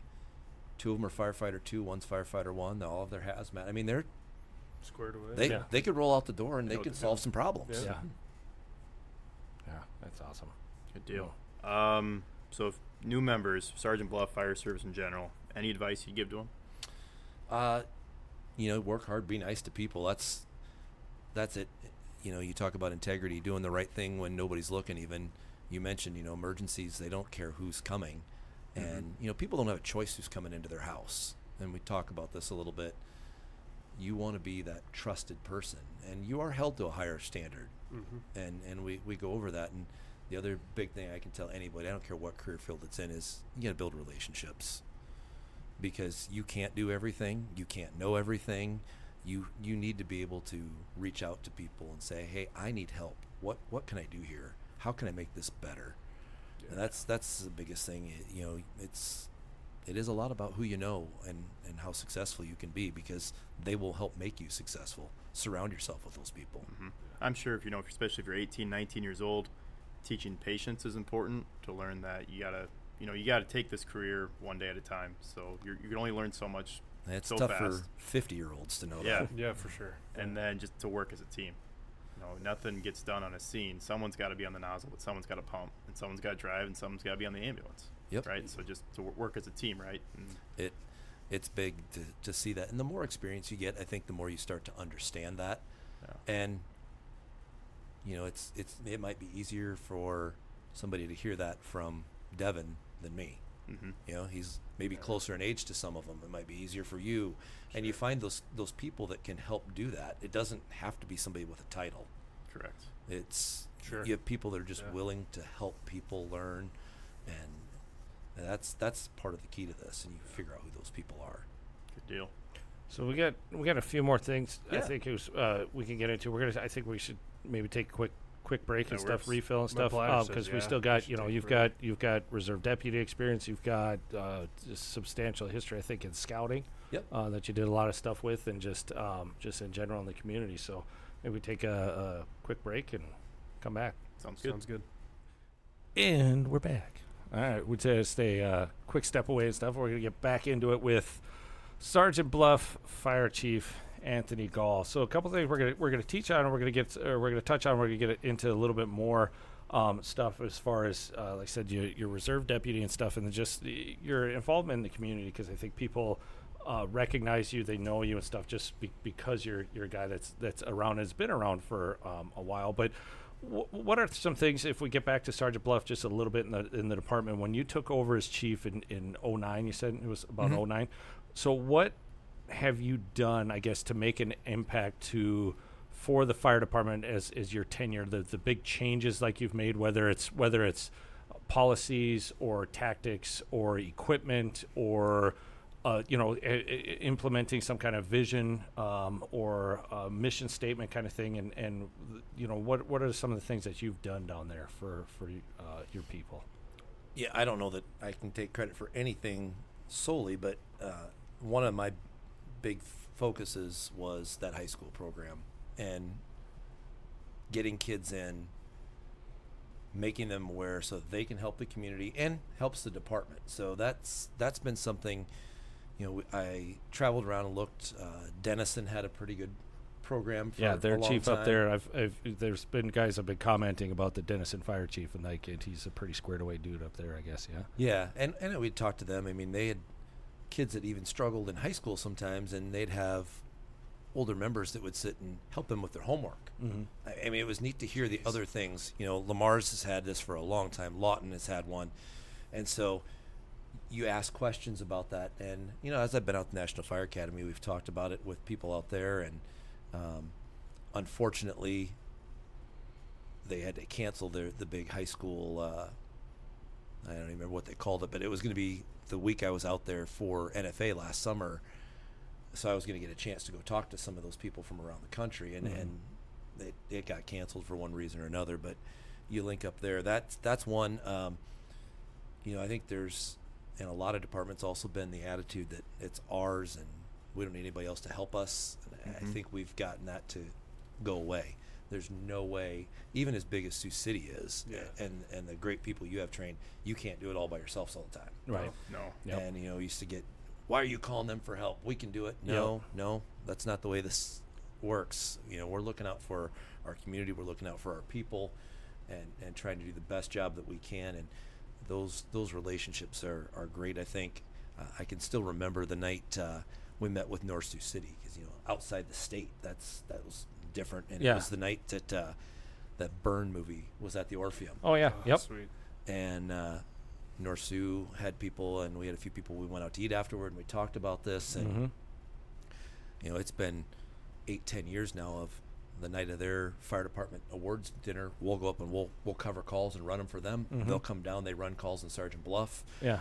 Um, we'll do training together. We'll we'll mutual aid each other, and you know those those things are great. I I can remember the one time we had to bring an engine up to Station Five, and we were in Yep. quarters at Station Five because Oh, you yeah. guys were on pretty major fire with callbacks even. Yeah, I'm trying to remember. That was Feed uh, energy. Feed Because of energy. feed energy. Yeah. and you know Yep. that's Mhm. that's not something that no. No. had ever been heard of. Yep. No. Uh, Chief Everett's actually who met us Just to needed let it, us in. Yeah. Oh. Just and uh, you know we've we've had a couple of responses with Sioux City. It was on the EMS side to start, but Mm-hmm. then up uh, in the Riverside area mhm. with some brush fire stuff, and Yep. you know that's those are those are great things to see happening um, that I don't think would have ever happened in the past. Right. No. For yeah, sure, no. Yep. And Yeah. that's I think that's just the the change in the culture and in not just Sioux City but just the fire service in general. And and then I think this generation of of just people that are coming up into these positions that that have a different viewpoint and are going to more training and learning some things and getting outside perspectives from all of this because you know you look back uh, you know you know 40 50 years ago and stuff and that just that old school um, you know that old guard mentality of like you said we do it here and that's it and we're not getting you know and people didn't go to outside trainings and it was just what you got at your department that's it. And now you're getting you know all of a sudden people's eyes are open because they're getting all this stuff. And i think as as things develop and get bigger and better and stuff it's just going to get to be more and more that way. You know you look at what what are things going to be like 10 years from now or 20 years from now and and the people that we're training that are going to come up you know? Right, and I think that's the other big thing that, that we've done a really good job over the last years is bringing those other people in, getting that perspective from whether it be regional, state, or national people coming in to hear from them. mm-hmm. and it or sending people out like I mentioned earlier, sending people out to National Fire Academy, you know, having Rick Lasky come in for a couple of days that's and pretty cool. and hearing from from him and and reviving some historical things that people really didn't know about. mm-hmm. And you know, I've been able to put that into my teaching even and you talk about where did our where did the Maltese cross come from and yeah there's a lot of firefighters that don't have any idea where it came from or Mhm. why it was there, and so it's it's fun to see why we do certain things and learn Mhm. about those traditions of your department or the fire service in general. Yep, yeah, or like you know, why is it a donation? Why do we say catching a plug? Why do you say you know just all those things that that really all of a sudden it's like, oh yeah, that's really Now it cool. makes sense. Yeah. Um, so you uh, you mentioned a couple of people that that helped you get into the department or on the department and stuff. But is there anybody? Are there some people that through your career there and stuff that that you consider like a mentor that really kind of put you on a path or that you kind of go back to and lean on or talk to and ask questions? I mean, is there's there's you know are there individuals that you could be like, "Yeah, absolutely. this is this is the dude that that helped me out the most kind of thing. Absolutely, there are, uh, and it, you know, as you move through your career and people retire and aren't around as much, that, that changes. But Mhm. uh, you know, my time in Vermillion, the the fire chief up there, Doug Brunick, he was one I would talk to all the time, and I would ask questions of, and you know. And, and Devin may not agree here because you know your parents are always not very smart, but his his dad and I have had lots of conversations. Yeah. Um, I, I lean on him a lot because he's had more experiences than most people have ever had in the fire service with his career and, and where it's taken him around. Yeah. Uh, Brian Platz is the fire chief over in North Liberty. I, I will call him and ask questions because he's in a similar c- sized community, a very growing community. And, you know, I mentioned earlier, Iowa City, I, I would talk to them a lot from chiefs to captains and, and on Mhm. down of people that I would get to work with, train with, and understand. So those those are all people that I kind of have on speed dial, Yeah.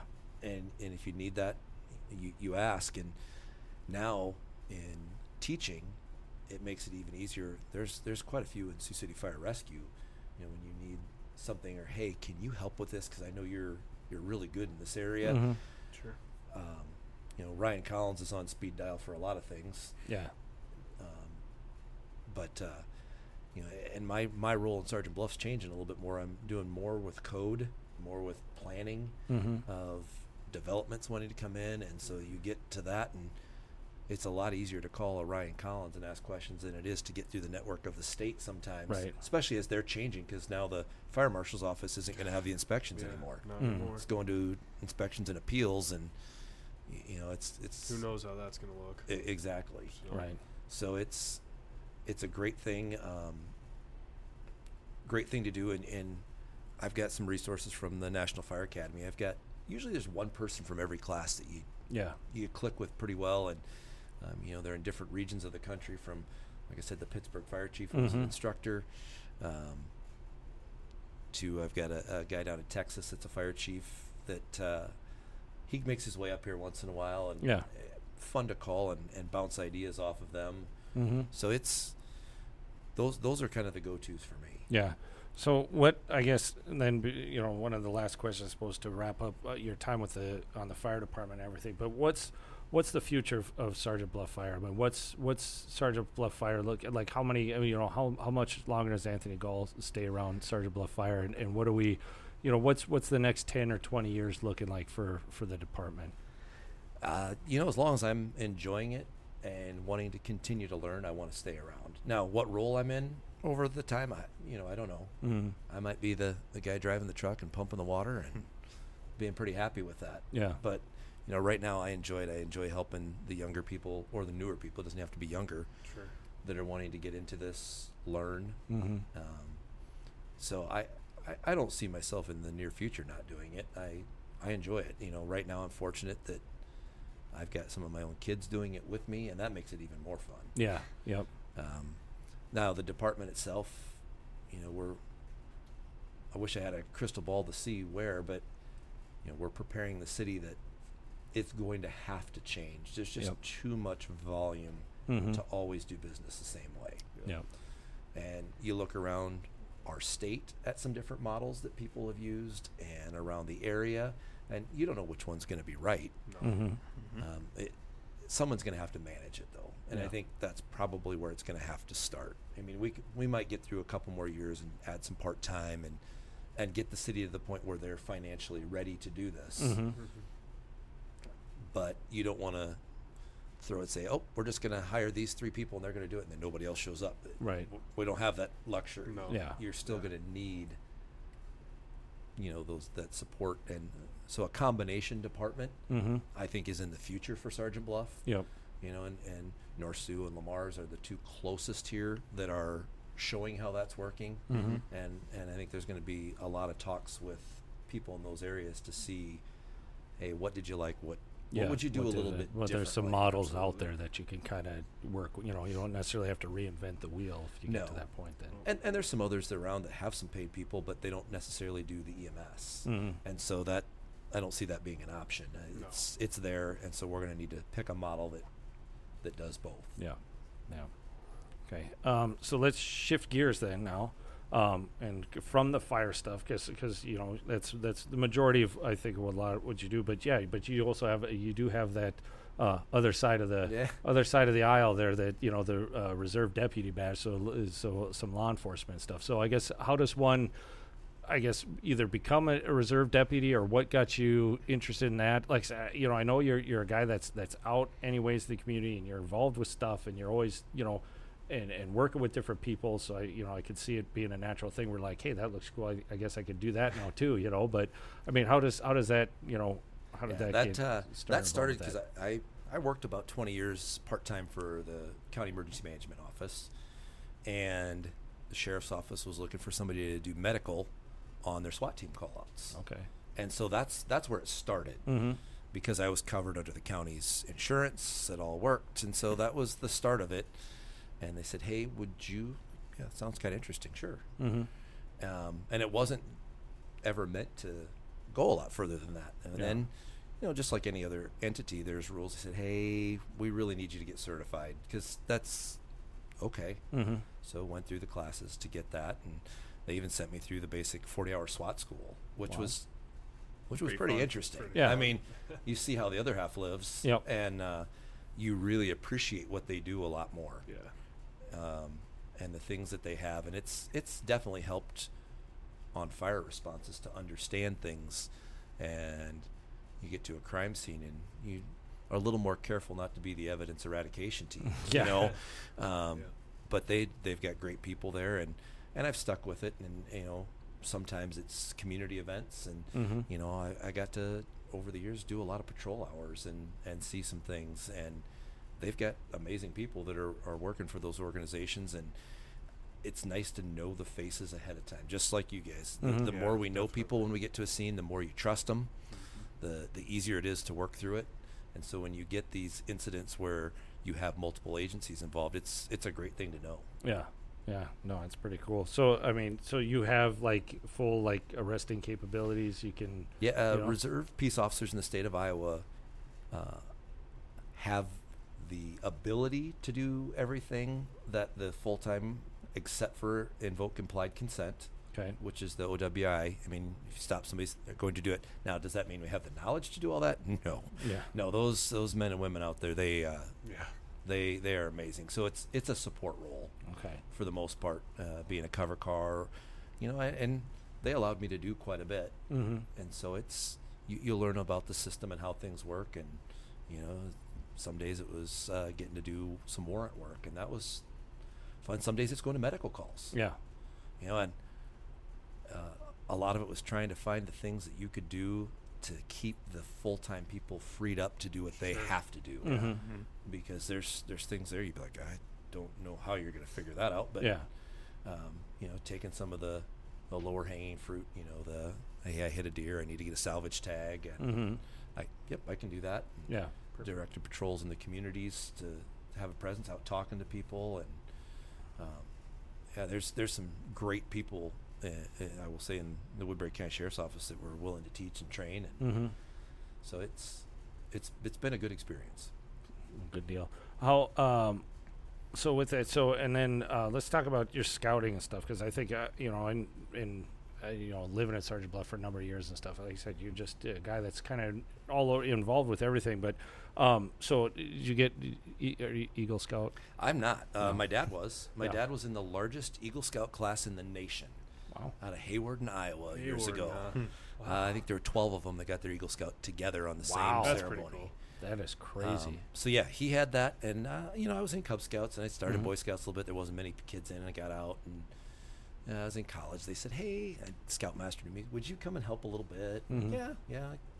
You know, and I got some cool opportunities. You know, I got to as an adult, I got to go to Philmont, and you know, and on break we were talking about hiking. I mean, I was Yeah. hiking in New Mexico for a Yeah. backpacking trip for 12 days, and yeah. we get out into the Valle Vidal National Forest and hiking along bison and That's so cool. We had bears in camp and rattlesnakes in camp and you know it was it was an experience and then got out of that you know after a while as I was starting to have family and then Mhm. as my kids got in I was their scout leader and kind of went up through and you know Yeah.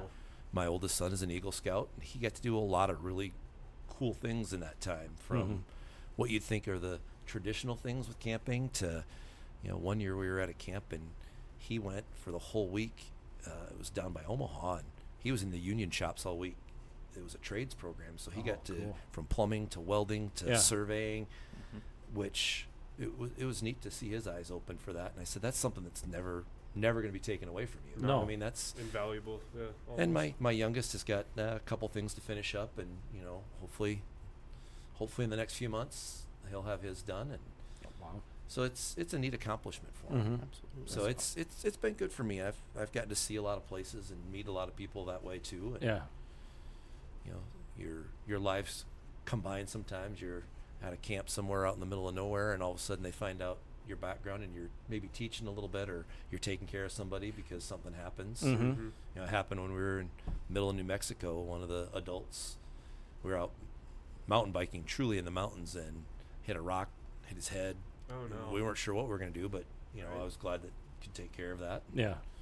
Yeah. Well, it's- and for the boys, you know, for that Eagle Scout is kind of a. I mean, that never looks bad on a resume for No, them and stuff no. or anything. I mean, that's kind of a that's a pretty pretty big honor when they get to that. Yeah, no, it's it's it's been good, and you know, as you're a parent, you want to try and stay involved with what your kids are doing and help out. Yeah.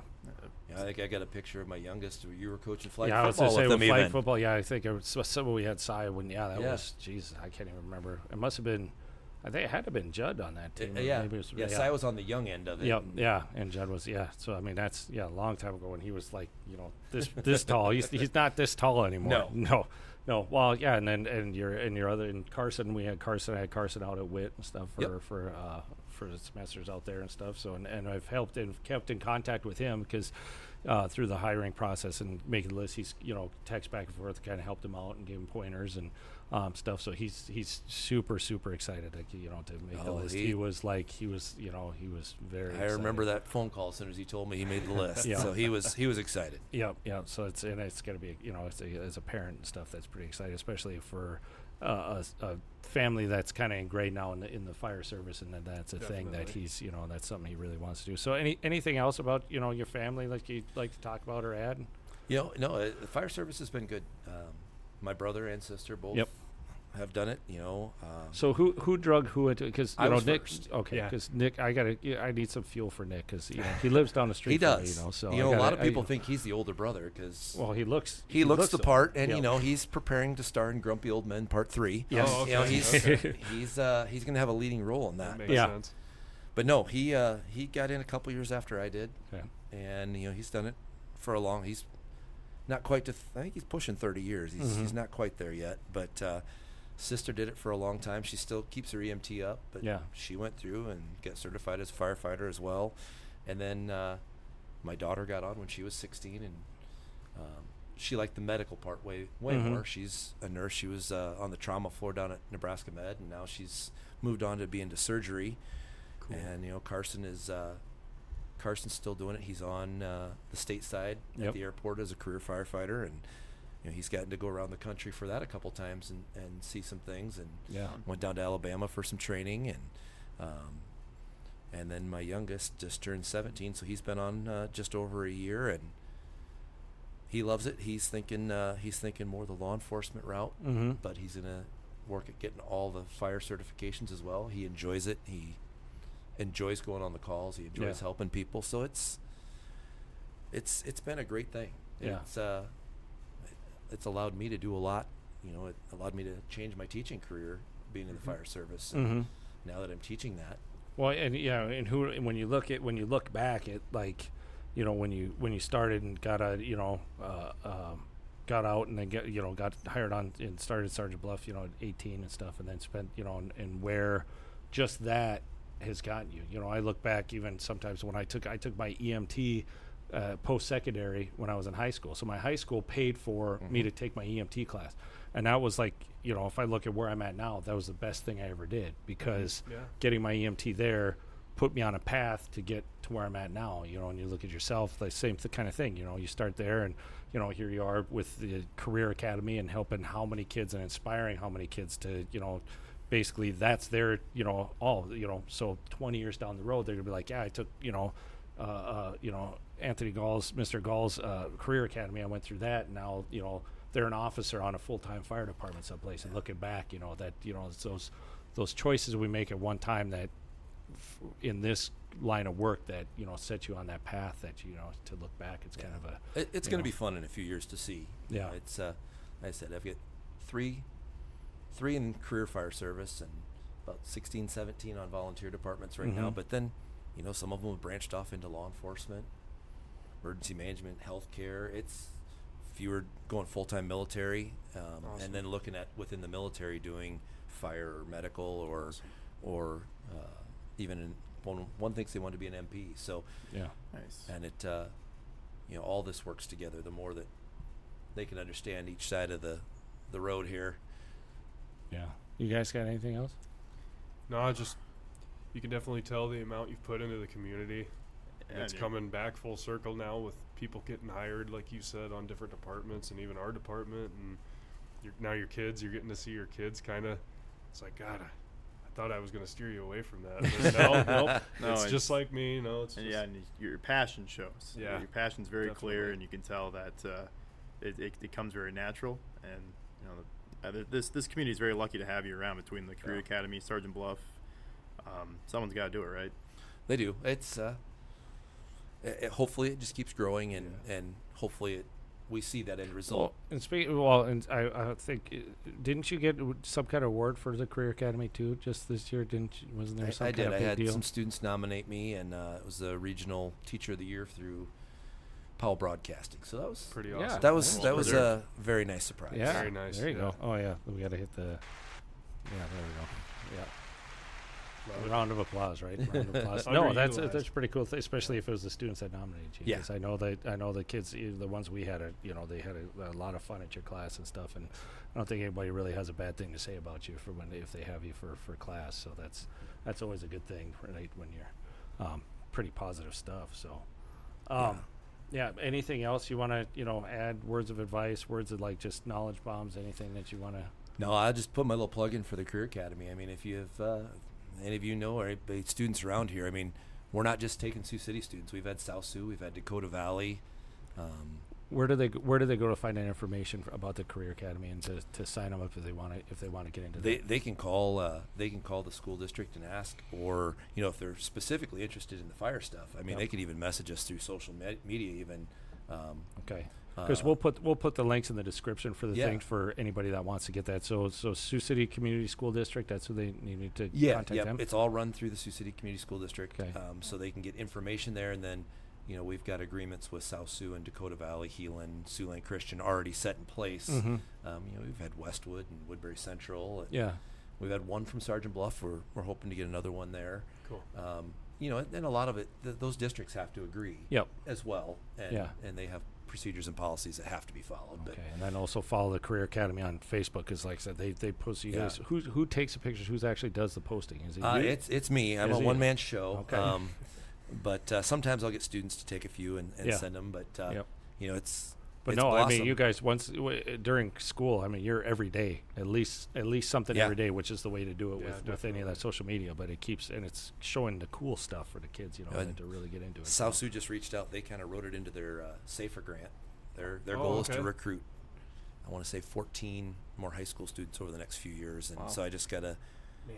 text from their coordinator, and you know they're they're wanting to get them over to take classes and then get them involved in their Mm-hmm. department. And so, the more we can do, the better. I mean, it's, it's going to help all of us Yep. because one of these days I'm going to be on the other end of this, uh, asking for the help. Yeah. you know, Yeah, for ne- sure. needing somebody to come and pick me up or yeah, help wouldn't me. that be wouldn't that have to be the thing? Is like you know you get you you, get, you like some kid does it. You do a rig tour during Fire Prevention Week, and then later on they go to the Career Academy, and then later on you know and they get in there on the fire service, and then it's like they're calling you know you know you're calling them for a lift assist. You know, Oh, and and they they're to coming to pick you up. yeah. You're like, hey, I, yeah, I remember when I was like four years old. You came to my school, and then I came to your thing and this, and then now they're picking you up. Yeah. And when that like that's the that's the full circle. It thing, is. right? Yeah, when that happens. I already so. have mine planned for when I go. Yeah. How bad it's gonna be. Yeah. You can't say that one. on. I'm gonna I'm gonna be wearing a Ben Moorhead shirt, an old Sioux City Fire Ben Moorhead shirt. Yeah. Be like, wow, that guy let himself go. Yeah, yeah, that, no, yeah. So Ryan Baker, wow, he look well, he looks great now. Yeah. Got more hair. it's better, li- yeah, and better looking too. Um, so if you guys still got anything else for for Anthony, we got we could do a, a quick fill us in, fill me in, fill me, fill us in, fill them in.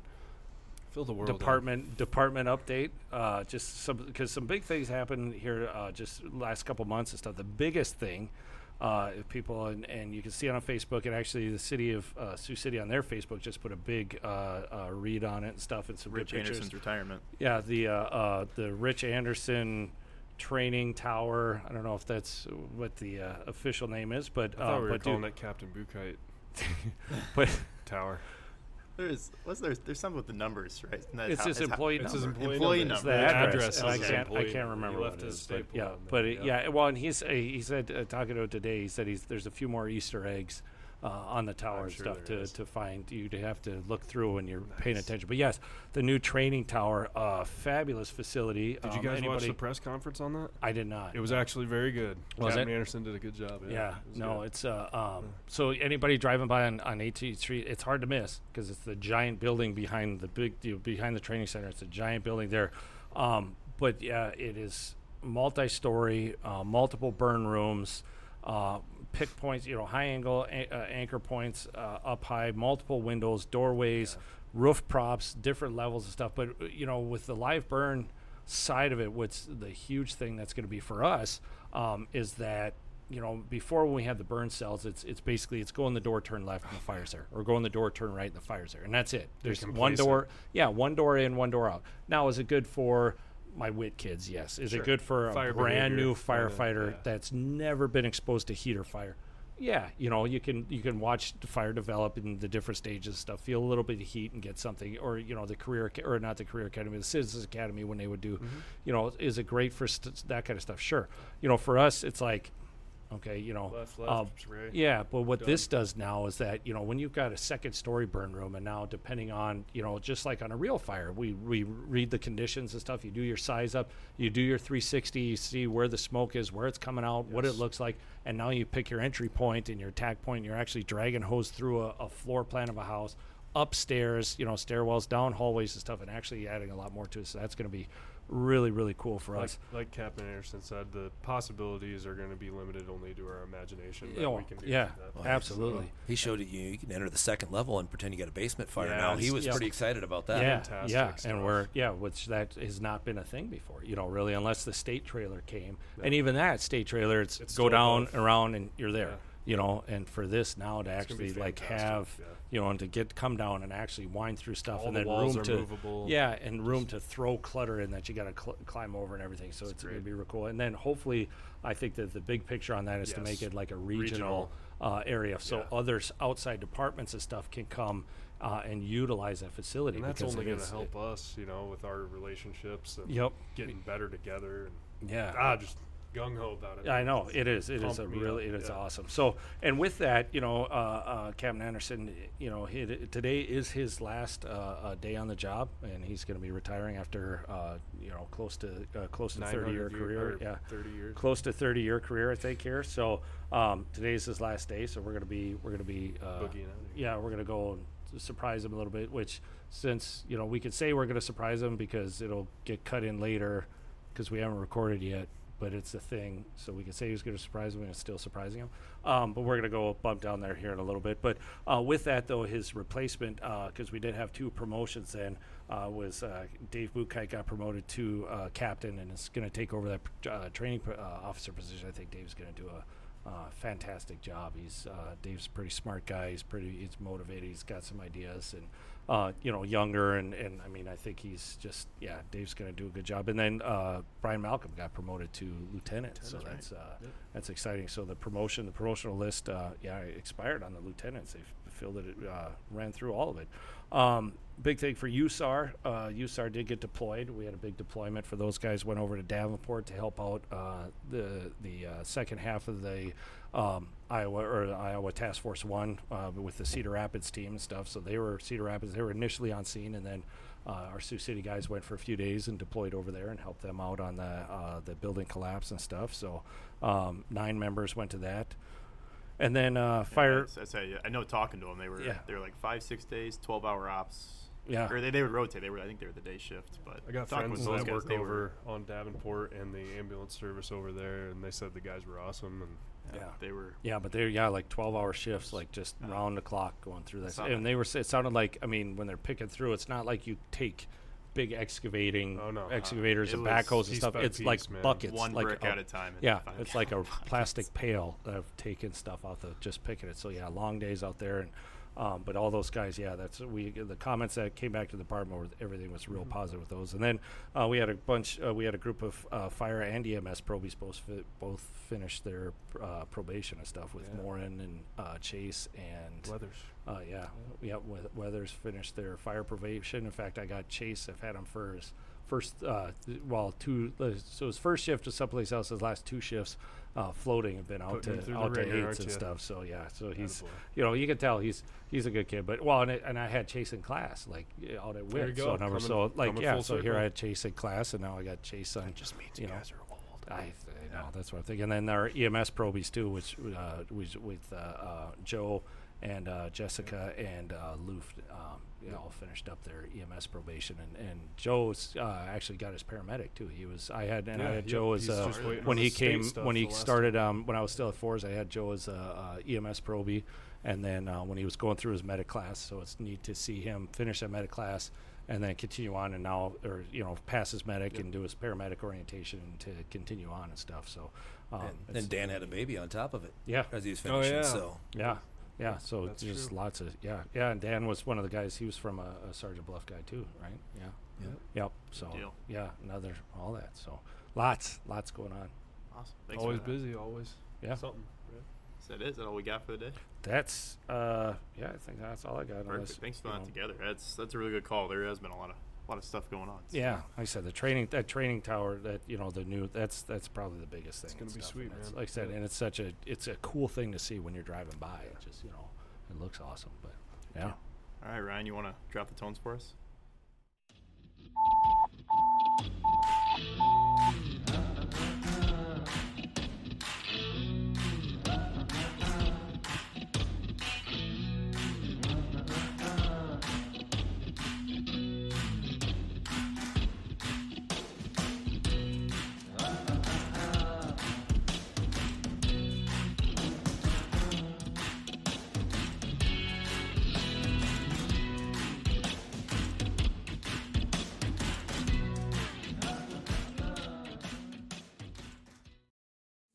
Today's Captain Anderson's last day in Sioux Fire Rescue. We wanted to give him a very underwhelming gift of his very own the Tones Drop coffee mug. Cap, thanks for letting us use the training facility to record. Um, congratulations on a great career. Um, you know, been a mentor to a lot of us. And I, well, question I could ask you: any any advice to, to people people on the job still, any new people coming on? continue to learn. That's the biggest thing. Keep learning. It's the only way to stay ahead of the game is to keep learning. Thank you. Phenomenal. It- No doubt about it, you left the department much better than you found it. So thank you very much. Thank you. Appreciate it. Congratulations. Enjoy retirement. Thank you. And I think one of the best things, or one of the one of the things I've, I've, I took from and will always take from you because I've driving for you for years, and I think to me you were the, about the first person that I heard coin the phrase "train your replacement," and you ingrained that into my head as your driver and stuff, and I've continued that, you know, to keep that now as a, as a captain and stuff. But that train your replacement, you were the first person that I can remember that coined that phrase here. So thank, Thank you, you. Rich. Thank you. Cap, Uh, known you a long time. Thank you. Sad to see you go. You definitely did leave this place and the fire service better than you uh, found it. So Thank I you. appreciate everything you've done for me and everyone around here. So. Thank you.